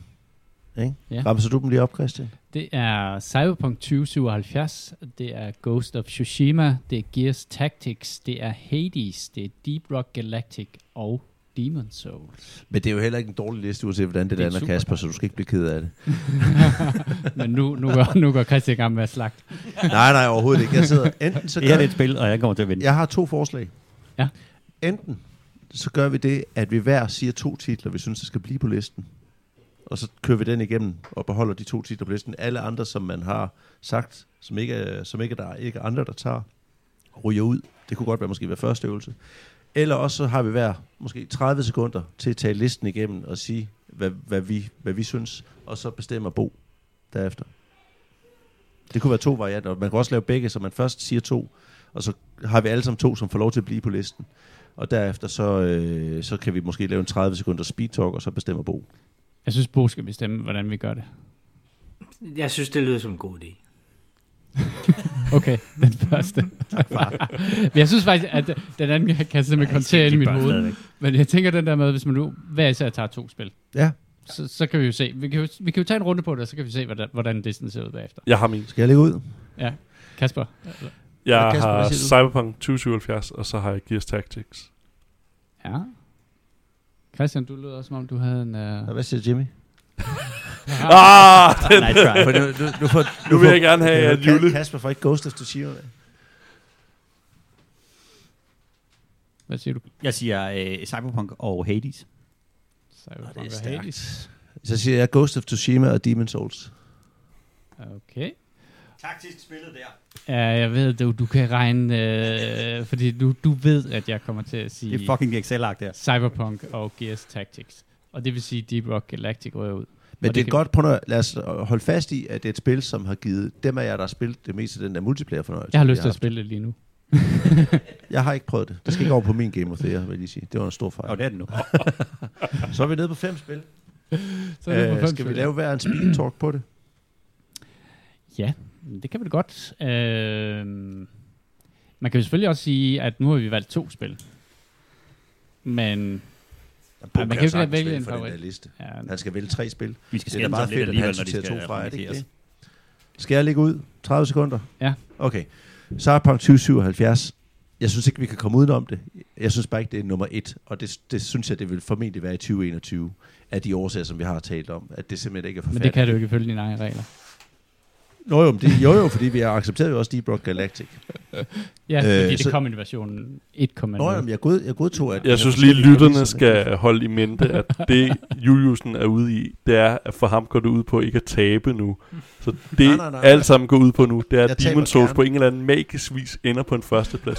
Jeg bare gerne lige have til. sagt det inden, fordi Det kommer på en eller anden underlig måde, Jeg stemmer på Demon Souls, for den så er siger han, nå, nå, jeg stemmer på Cyberpunk næste år. Og så, Nej, og så bliver vi lullet ind kommer, i et eller andet. Bo kommer til at bestemme, så det, jeg, jeg er sikker på, at Cyberpunk nok skal få en første, anden eller tredje plads. Det er ikke i tvivl om. Personligt synes jeg, at Cyberpunk ikke skulle være udgivet i 2020. I hvert fald ikke på det tidspunkt, det blev. Så for mig er det ikke et nummer et i år. Fred være med det. Gears Tactics har jeg ikke noget kvalificeret at sige om, så det kan jeg ikke stemme på. Hades var et af dem, jeg overvejede. Det vil sige rigtig appellerende for mig det ligner ikke et Game of the Year i min verden. Ghost of Tsushima, synes jeg, er en stærk kandidat, fordi det var det ypperligste af, hvad PS4'en kunne levere. Øh, og PS4 var ligesom 2020 som det sidste år, den havde som sin æra. For mig vil Game of the Year helt klart være Demon Souls, men jeg har det også svært med det, fordi jeg synes, det er et spil, det, det er en, øh, hvad hedder det, en rekonstruktion af et gammelt spil, men hold kæft, hvor er det det, jeg glæder mig allermest til. Så i min verden, så vil min top 3 hedde øh, Demon Souls, Cyberpunk og så Ghost of Tsushima på en 1, 2 og 3. Men det ved jeg godt, det ikke er sådan, det Jimmy, har du en, uh, en, en salgstale ja, jeg klar? Jeg kan også uh, have en kvalificeret mening om listen. Jeg har spillet de fleste af dem jo. Jeg synes, at uh, det gør ondt helt ind i, uh, i, mit, uh, i mit hjerte, at, uh, at give Cyberpunk uh, førstepladsen. Fordi at det er uh, den måde, de har, har håndteret spillet på, synes jeg simpelthen ikke fortjener, at, at de får den hedder. Til gengæld, så elsker jeg bare det spil. Den spiloplevelse, de har givet mig, er så intens, og, øh, og det er et, øh, et fantastisk spil. Og så kunne jeg bare rigtig, rigtig godt tænke mig at være first mover, og det være det eneste sted i verden, der kårer det der som Game of the Year, og ikke kommer med på den der hate bandwagon, fordi at der bliver anmeldt en masse andre ting end spillet. Øhm, og, og når jeg kigger helt unikt på, når jeg sætter mig ned og spiller spillet, har jeg det sjovt. Jeg har det fantastisk. Og jeg tror ikke, jeg har haft det bedre, end når jeg har sat mig ned og spillet det spil. Gears Tactics er et fantastisk spil. Det er øh, drøn hamrende gennemarbejdet. Det er sjovt. Man kan dreje kameraet, og, øh, og det, er, det er jeg bare så glad for. Og det er et, øh, et, et spil, jeg havde det rigtig godt med, og jeg fik det gennemført. Det, det rev mig ikke om kul på samme måde, og, øh, og jeg synes, der var nogle, nogle elementer i det, der ikke, øh, der ikke øh, rykkede så hårdt. Hades vil jeg gerne se som en, øh, som en vinder af, af årets spil. Jeg synes, det gør virkelig noget, noget unikt for en, en spiludgivelse. Øh, Ghost of Tsushima har jeg ikke spillet, men jeg er enig i den her med, med PS4'ens øh, svanesang. Øh, jeg tror dog, vi kommer til at se PS4 mange år øh, endnu. Det gør vi helt sikkert. De skal, de skal stadig tjene en masse penge på det, og de skal stadig sælge en masse konsoller. Øh, de kan ikke levere PS5'ere. Øh, vi kommer sandsynligvis øh, et godt stykke ind i 2021, før at de begynder at lande. Det føles lidt som øh, coronavaccinerne, ikke også? For at hverdagen bliver normal. Er, ja, de, de når, den, den, den når, altså coronavaccinen når heller ikke at blive årets spil, fordi at, øh, vi når ikke at opleve den. Og øh, Demon Souls er, øh, er også for mig en, en ting, som jeg har svært ved at putte på en, en liste, for jeg, jeg ved ikke noget om det. Jeg har ikke spillet det. Jeg har heller ikke spillet Ghost of Tsushima, så de, de to kan jeg ikke for mig sige var den største spiloplevelse. Der er vel ikke øh, nogen, der har spillet Demon Souls? Det er en rigtig god point. Der er ingen af os, der har spillet Demon Nej. Souls. Og, og jeg, hvis, jeg, hvis jeg kan tage over for dig, så vil jeg bare sige, Demon Souls, øh, for det første, så ved jeg jo med mig selv, at jeg, jeg kan jo ikke finde ud af at spille de her type spil her. Hvis jeg skal se, hvad det spil har, så er det fordi, jeg inviterer Christian over, øh, og det har jeg tænkt mig at gøre. Men kan vi ikke hurtigt blive enige om, at det er okay både at, at have listen ud fra spil, man har spillet, men også spil, som man synes står som det højeste i 2020? Men, jo, det kan vi godt blive enige om, hvis det er, at vi så samtidig kan blive enige om, at vi ikke skal sidde og flueknippe en release date. Det gjorde vi da heller ikke, for, for Deep Rock var jo på. nu handler vi. Deep Rock var jo på listen. Hades er på listen. Ja, jeg ved godt, det ikke er aktuelt nu. Men det kan vi jo så snakke om til næste. øhm, men Demon Souls, jamen, jeg har jo ikke spillet det. Uh, jeg kommer heller ikke til at spille det. Det. Jeg kommer til at se Christian spille det, og det, det, det er jo en, uh, en, en måde at nyde computerspil, som jeg faktisk sætter utrolig meget pris på. Uh, så, så det er jo det, det er jo lidt plus for det. Ghost of Tsushima Det er som en privat, at, uh, hvad hedder det, Twitch at se uh, julespil. altså. Jamen det er det, det er det. det er super hyggeligt. Øhm, men det er bedre, når man sidder ved siden af hinanden. Øh, fordi det minder om dengang man var barn, og man kun havde en computer, og der var en, der spillede, og den anden kiggede på. Og det er bare pissehyggeligt. Øh, Ghost of Tsushima vil sige, jamen, øh, det er jo spil, jeg har startet op, og jeg har spillet frem til, ja, det ved ikke, jeg har nok spillet en 3-4 timer af det. Og, og det, jeg tror, det er skide godt. Jeg tror bare, at jeg hellere vil spille Valhalla. Før Men har det ikke lidt det. det samme, at det er på det, svært på den måde, som du også bouncer på Souls-spillene? Nej, nej, nej, fordi du kan faktisk justere sværhedsgraden i det. Okay. Øh, og så er... Uh, oh, der røg ud af julefesten. Ja, Men jeg, jeg, synes, jeg synes faktisk, den har det der, som Jule også siger, fordi du skal tænke meget på, hvilken stance du står i. Så jeg synes netop, der er nogle elementer af det, og jeg kunne se det der. skill learning curve. Ja, ja. Jo. Ja. Men, og det, men det som det så, det er, at du, du skal være god til at, at combo de her forskellige ting her. Og det, der har jeg en fornemmelse af, at det, der skal du være lidt mere på knapperne, end du skal på et spil som Valhalla. Øh, du kan sikkert også, du kan også skrue sværhedsgraden op i, i Valhalla, men, men det er to spil, der ligger meget tæt op hinanden, og så er spørgsmålet, om du kan lide vikinger, eller om du kan lide samuraier, tror jeg, sådan mere eller mindre. Det er ikke, for mig er det ikke et spil, der skal på top 3. Uh, øh, min yndlings, altså hvis jeg, uden at skulle rangere dem, så vil jeg sige Hades, uh, Gears og Cyberpunk. Og jeg vil faktisk sige, at jeg har det sjovere med at spille Cyberpunk i den sørgelige, i anfølgelsestegn, øh, øh, state, det, det er i, end, end jeg havde det med at spille et sindssygt velpoleret spil som Gears Tactics. Så for mig er Cyberpunk årets spil. Øh, og, og jeg tror det er jeg tror det er et spil som vi kommer til at spille rigtig meget mere. Øh, de kommer med en uh, multiplayer expansion, hvor jeg bare glæder mig helt vildt til at spille det sammen med alle sammen. I Er den vi der enige verden. om, at hvis Cyberpunk ender med at blive nummer et i år, så kan det ikke, blive, så kan det ikke komme på listen næste år? Ja, det er vi enige om. Okay. det kan vi godt. Det kan vi også godt handle, Christian. Nej, den der hestehandler fra Sønderjylland derovre, det er over, over. Han er allerede i gang med at sætte listen til næste år. og, og, og Bo, du ryster på hovedet. Ja, fordi det, det, det, det der slår mig her, det er, at til synligheden så, selvom jeg er meget i tvivl om, hvordan vi gør det her, så virker det som, om det er mig, der skal vælge til sidst, og der er ikke en af jer, der gør noget overhovedet for at overbevise mig om tingene. Jeg, jeg tager med at kan du sige 30 overbevise hinanden om det. Bo, Bo, nu vil jeg godt, nu vil jeg godt kaste en ting ind. I Cyberpunk, der er dismemberment. Det vil sige, når du skyder folk, så falder deres hoved af. Det er bare sådan en lille ting, jeg bare lige vil kaste ud, ikke? Uh, Kasper, vil du lave en, uh, en gennemgang af listen, som du ser den lige nu? Jamen, nu, nu har jeg så lige fået den ekstra store pres på skuldrene, at jeg skal se den til Bo.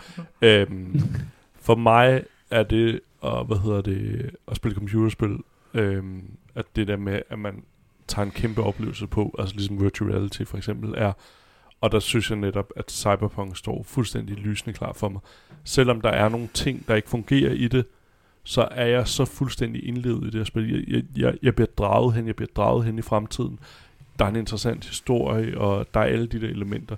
Så for mig står øh, altså Cyberpunk 2077 virkelig som et ekstremt underholdende spil, fordi at jeg har underholdt, når jeg spiller det. Selvom der er nogle ting i det, så tilgiver jeg det. Og det, og det er jo det, jeg kommer til at tænke på, for eksempel Fallout 76, øh, hvor at I elsker universet så meget, men der var nogle bugs, der simpelthen gjorde, at I sprang fra i det. Nul tilgivelse. Øhm, her, der, der tilgiver vi, vi spillet. Øhm, også fordi for os har det jo, det jo godt været, at der er nogen, der har haft en rigtig dårlig oplevelse med det, men vi har bare haft en rigtig sjov oplevelse med det, og der har været nogle bugs, men altså, jeg elsker også Hitman-spillene, øh, selvom at fysikken gik amok en gang imellem. Det gjorde bare, at der var noget sjovt at grine af, og vi kunne snakke om det. Øhm, så så det, det er for mig, der gør, at Jeg elsker Cyberpunk, Snake, men det er ikke et Game of the Year. Øhm, det er det, der gør det for Cyberpunk for mig, at jeg har simpelthen været så underholdt af det, øh, altså at, ja, at det, jeg bare har lyst til at spille det hele tiden. Øhm, og hvad hedder det? Gears Tactics, øh, jamen det er et rigtig godt spil, øh, XCOM-spil, øh, agtigt spil, men det, det er noget, jeg på en måde har set før. Jeg, jeg er underholdt af det, øh, og, og hvis man er til XCOM-spillene, så er man virkelig, virkelig underholdt, og også Gears-universet. Øhm, Men det jeg hører dig sige også, det er, at det står ikke som nødvendigvis nummer et på din liste over Nej, den, den, den ligger, altså den er med i top 3, altså, og hvis jeg lige skal klappe mig selv på skulderen, så er det jo nærmest, altså, perfekte aktie, hvad hedder det, øh, predictions, jeg kommer med. Jeg har jo fire på listen ud af top 5'erne, ikke også? Øh, det vil jeg gerne rose mig selv. Og Expected noget, top jeg kan- 4. Ja, ja. Øh, men hvad hedder det? Gears Tactics og øh, Ghost of Tsushima øh, øh, synes jeg også er rigtig, rigtig gode spil. Men, og jeg har brugt rigtig lang, øh, lang tid på dem. Men altså det, jeg har lyst til at blive ved med at spille, og jeg har brugt endnu mere tid på, jamen det er klart Cyberpunk 2077. Og på trods af, at der er nogle af de der problemer og boks, og det ikke er nær så velpoleret, så er jeg stadig fuldstændig draget af det. Jeg, jeg, jeg bliver virkelig transporteret hen til en anden oplevelse. Øh, så det, det er det, der sælger det for mig. Øh, og så hvad kan man sige, grund til, at jeg ikke synes Demon's Souls, det er på grund af, at øh, jeg spiller kun Sekiro, fordi at, øh, jeg ved, at Juliusen ikke har gennemført det endnu. Så hvis jeg gennemfører det før ham, så, så kan Ja. jeg jo høste anerkendelse på det, og det, det, det, det er vigtigt Ikke for mig. altså, du kommer til, jeg kommer til at gøre dig til ene arving i mit testamente. Udover den Gibson, som er testamenteret til Bo, for at stemme på Demon's Souls selvfølgelig. Men, men jeg vil bare lige hurtigt sige, er det ikke pudsigt, nu har vi været omkring 15-18 spil igennem her, er det ikke pudsigt, at ikke en eneste af os har Last of Us 2 på listen? Jo. Den ligger over Jeg har ikke spillet der. Jeg bliver simpelthen så ked af de spil der. Det, de gør mig deprimeret. Nå, men, Ja. ja. og, det er ikke Jo, fordi, vi skal jo, gå ind i en helt jamen, vildt lang ja, Last of ja, Us jamen, 2-snak, øh, men det undrede mig bare ja. alligevel, at det, det var jo en af de der kæmpe hypede spiloplevelser, ligesom Red Dead Redemption var Jeg tror, sidste år. øh, jeg tror, at Last of Us 2 kommer på en del andre mediers øh, Game of the Year. Ja. Øhm, jeg vil sige sådan, at det er også en spil, som jeg simpelthen ikke i et pandemiår havde overskud til at bruge rigtig mange, mange timer på. Jeg, og, også, og så den anden ting var, at jeg skulle have min PlayStation 5, før jeg begyndte at spille det. Og, og jeg er gået i gang med det, men jeg synes simpelthen ikke, det ville være fair over for spillet, at, øh, at putte det på listen, før at jeg havde, havde i hvert fald spillet nogle flere timer i det, men det er sindssygt godt. Men jeg synes netop lige, så, at det der med, at man skal simpelthen have spillet, spil, Christian. Det- jeg Jamen, synes, jeg det, kiggede kan, det på kan det, jeg godt kiggede på det, men jeg synes jeg simpelthen bare, og jeg har også set anmeldelser af det, og jeg har set play, plays af det, men jeg synes jo ikke, at det er et spil, som, ja, der er intet i mig, der trækker i mig, at jeg har lyst til at spille det. Mm. I modsætning til for eksempel, øh, hvad hedder det, øh, Ori and the Will of the Wisp, Mm. som jeg glæder mig til at prøve, når jeg får noget tid Ja. på hænderne. Jamen, og de og, andre hvis, spil, hvis jeg man skal sammenligne, så, så hvad hedder det, er det jo også en meget rail shooter-agtig noget, øh, altså Last of Us. Der er jo, du, du styrer meget stramt, ligesom, hvad hedder det, God of War. Og her, Mm. der, der var bare heller intet, der tiltalte mig ved Last of Us. Jeg, jeg var tæt på at købe det, og snakkede faktisk om, øh, mere om at købe det, men jeg var sådan, hvis jeg mærkede efter, hvor det sådan, det var mere udefrakommende ting, der var sådan, jamen det, det er rigtig godt det her, det blev helt vildt fantastisk, og det blev hypet rigtig meget. I også de, altså det, det var på DR, øh, og sikkert også TV2. Men øh, hvad hedder det, øhm, der, der synes jeg bare, at God of War var en helt anden oplevelse. Der, der havde jeg virkelig lyst til det. Øh, den fortalte en eller anden anden historie, jeg, jeg blev ret meget draget af, hvor at jeg, jeg tror bare ikke den der, altså, øh, så kommer det så, jeg, jeg tror også, den kom jo sådan før pandemien rigtig ramte, øh, hvad hedder det, øh, Ja. Last of Us, men oven på pan, øh, pandemien, så har jeg bare ikke rigtig noget behov for det på den måde. Men Altså, altså, jeg Cyberpunk synes, det er for stjal også en masse, masse thunder marketingsmæssigt fra Last of Us 2 på en eller anden måde hele året igennem. Altså også allerede da det kom ud, Cyberpunk 2 var jo det, der lå og boblede i alles munde på en eller anden måde. Mm. Øh, men, men er det ikke noget med Bo, at du, nu laver du et sammenkog, du vælger årets top 3 for 2020. Jo. Jeg appellerer til, at du laver et sammenkog, som består af både det, som folk har været glade for at spille, der har givet dem spilleglæde, og derfor er det faktisk ærgerligt, at Deep Rock røg ud. For det er jo noget, der har været sjovest for nogle af dem, der har været her. Um, er det røg Men- ud? men også- Giv mig lige, det, hvad, hvad er det, jeg skal vælge? Så Cyberpunk 2077, Ja. Hades, Gears Tactics, Ghost of Tsushima og Demon Souls. Når du laver en top 3, så appellerer jeg til, at du laver en top 3, som du, du, som du synes, den skal være. Som repræsenterer 2020, både i forhold til eskapisternes spilleglæde, men også i forhold til, hvad der er præsteret, præsteret for spiludviklere. Okay. Jamen, uh, lad os... Er, Uh, er der andre, der har noget andet? øh, det- Øh, når sådan nogle Jeg synes, at Bo, closing han skal, remarks. Han skal lytte efter entusiasme i folks stemmer. Ja, men- hvor, har de, øh, hvor har de små barneøjet men en det var jo sådan Hvor set... har øh, glæden været? Det var det, jeg bad jer om. Uh, jeg efterspurgte, Se min barneøjen funke, Ja. Og derfor så kan jeg også godt sige, at årets spil, det er Cyberpunk. Ja. Ja, godt valg. Og det er det, Godt fordi valg. uanset hvad fanden, hvordan I vender og drejer det, så er der ord som, øh, ja, der er måske meget mere, jeg elsker bare, jeg elsker det, sagde Jimmy. Også i andre Ja, der fantastiske er oplevelser, alle de der plusord, selv Jule, som ikke har spillet det, siger, jeg kommer til at elske det. Og det er, Det gør jeg. man, kan Og- vel ikke tror, ønske sig er mere om en hustru eller en kæreste end lige præcis det, at man elsker det lige nu. Der er fejl, ja, ja, det har de jo alle sammen. Ikke? Og så er der den ene bryst, der er længere end det andet. Men og- hun bliver patchet. og det hopper mærkeligt, når man gør det ene eller det andet. Men, men jeg elsker det, og det kommer jeg også til at gøre næste år. Derfor vinder Ja, og Og, og, hvis man om alene 10 år omtalen af det, altså. Alene omtalen Jeg tror også, hvis man om 10 år kigger tilbage på 2020, så vil Cyberpunk også være det, der fylder mest Ja. mediemæssigt for Så, 2020. så der, er jo, der er jo ikke så meget tvivl. Så er jeg lidt sur over, at uh, den, som jeg egentlig havde, for jeg har jo lavet en liste ind i hovedet for lidt, lang tid siden. Så, så egentlig Nej, burde toren have været, øh, hvad hedder det, Battle Rock, Last of Us 2. Deep Rock Deep. Galactica. Rock Galactic. Fordi Ja, den igen, den, på. af, afføder lige så meget entusiasme som, som alt andet. Øh, så den burde faktisk ligge der øh, som nummer to. Det er den, I alle sammen elsker at, at spille.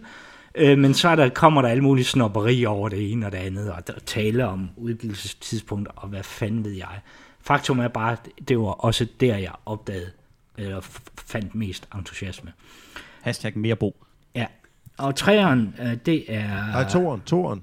Nej, det er toeren. Det er jo, jeg er ligeglad med jeres Du skal forpulede liste. stemme ud fra vores liste. Jamen, I har talt så meget. Jeg er jo skide ligeglad med jeres liste. I har jo afleveret jeres liste. Nu får I min. Og toeren, det er, eller treeren, toeren, det var uh, Deep Rock Galactica, hvis I var i tvivl. Yep. Uh, og treeren, det er så Gears of War, hedder det vel. Ikke sandt? Det hedder bare Gears bare, det- Tactics. Gears Tactic, og øh, samme, øh, fuldstændig ud fra samme øh, principper som de andre. Det er dem, der bliver talt mest om. Jimmy, han havde et enkelt ankepunkt, så faldt øjeblikkeligt. øh, ellers er der ikke nogen, der har sagt noget mod det, men alle sammen sagt godt om det. Og så er det jo turn Men så er du simpelthen nødt til at vælge et fjerde spil, for du kan ikke, du kan ikke vælge ud fra de spil, der ikke er på top 6. Ikke vælge, du kan ikke, ikke vælge det. Ja, Jens, men er det sådan- kan jeg godt. Et fjerde spil, så, som jeg er nødt til at vælge, det er Football Manager. Gibson er sikret. Nej, det er godt. Det er godt valg på. Bo for president. for helvede, Bo. Jeg tror, vi bliver Øh, enige om der, det, der da synes jeg, I skal huske, hvad jeg startede med også med at sige. Jeg tænker jo på folket. Men Jeg jeg, tror faktisk, på Bo, så er der også en lektie i det her, fordi du tænker jo også måske klogeligt på spil, som folk har spillet og har været, der har givet dem glæde i løbet af året. Ja, lige Ikke i præcis. forhold til det der med, at jeg sætter, jeg sætter en ære i at finde spil, som har været, du ved, øh, fyrtårn i 2020, med, med et spil, som vi har spillet, Lige og præcis. har været vores 2020. Lige præcis. Og så er der alle mulige... Øh, jeg har haft... øh, Der er jo tider, hvor jeg har kigget på min telefon. Det kan jeg lige så godt sige. Og i de tider, der har jeg jo ikke lyttet til, og det har været et tegn på, at der ikke har været... Øh, at I, I sådan set ikke har været... I har ikke, alle jeg har second screenet, det indrømmer jeg. Og der har I ikke kunnet øh, levere varen. Øh, men jeg har lyttet efter de gange, så har jeg måske misset en enkelt titel. Øh, så øh, fik I den liste. Den kan I jo offentliggøre. Ja. Er det, Vi har, en, øh, vi har en vinder. Er det, er det, kan vi alle sammen være enige? Jeg synes jo, at Jeg er øh, vi startede Jeg synes, med... listen er smuk. Vi startede med at sige, at Bo havde mandatet. og Ja, det ja. har han, øh, det har han Også, vi taget. skal konkludere Det på, har at han taget taget. mandatet. Han har lavet en Inger Støjberg anden på øh, os. Boris Johnson har han, har han skåret igennem her til sidst og fået en aftale i hus. Det hedder Og, øh, Boxit. Så listen er øh, Cyberpunk 2077. Top 3 for i år er Cyberpunk 2077, Deep Rock Galactic, Gears Tactics og Football Manager 2021. Paradoxalt på alle måder. Det er en meget flot top Men, 3. men vi anerkender den jo. det bliver et eje herfra. Det man jo kan sige, det er, nu kan I høre min datter råbe i baggrunden, for hun er også, øh, tror der er noget mad på vej. Hun er også træt af os. Ja. Second screen også. Øh, jeg tror sgu hun griner, det er da helt, det er jo hyggeligt. Der er ikke noget mere uhyggeligt. Det kan du stoppe bagefter, Bo. The eyes have it. Nå, jeg kan sgu ikke huske, hvad jeg vil sige. Det Vi ruller ind på det øh, er også lige meget. kvarter. Det har ikke været vigtigt. Jo, jeg vil jo sige, hvis I, øh, hvis I på nogen måde går og tænker taktik til næste år, hvis det skal gøres på samme måde, så skal I måske være bedre til at sige, at I ikke tænker taktisk.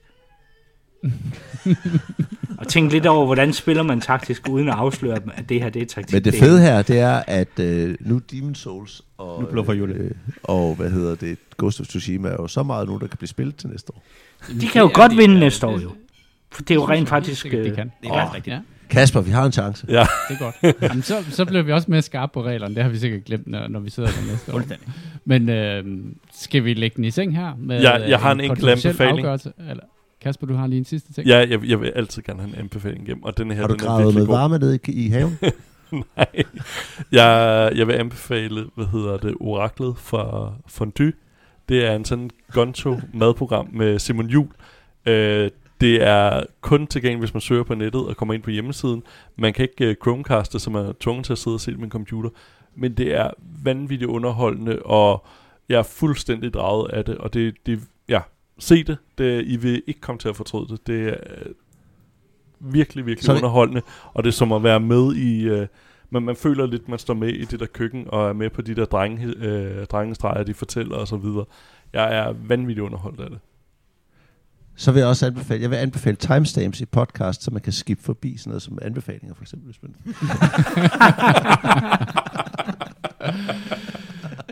Christian, tak for, at du var med. Jimmy, Kasper, og særligt tak til øh, dommer, overdommeren Bo Andersen. Jeg håber sagt, at du får øh, lidt mere tid i øh, et øh, virusfrit år til at få spillet et spil eller to. Håbet er jo lyserødt. så, øh, ja, så optager vi ellers øh, hver onsdag. Så det kan du lige skrive i kalenderen jo.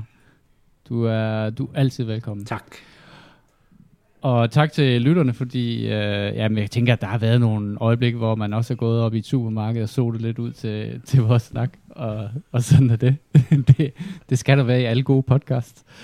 Øhm, og så vil jeg sige, at husk, at du som altid kan finde os på eskapisterne.dk, og øh, du finder os på Spotify og iTunes, og du kan skrive til os, og det kan du gøre på vores Gmail, som er eskapistpodcast at gmail.com. Vi er på Facebook, og det er på vores Facebook-side, som er facebook slash eskapisterne. Det var denne særlige Game of the Year udgave af, af vores podcast, og hvis du synes, at den er god, så del den endelig med dine venner på vegne af Kasper, Jimmy, Bo og Christian og mig selv. Tak fordi I lyttede med.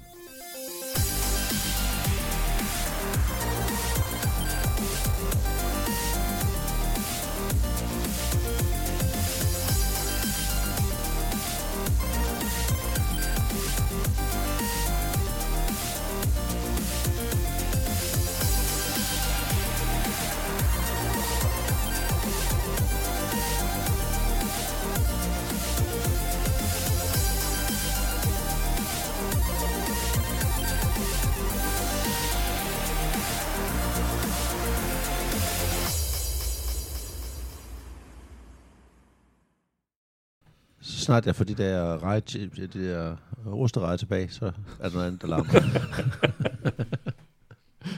Jeg havde håbet, at der ville være nogen, der sad og spiste de der chips.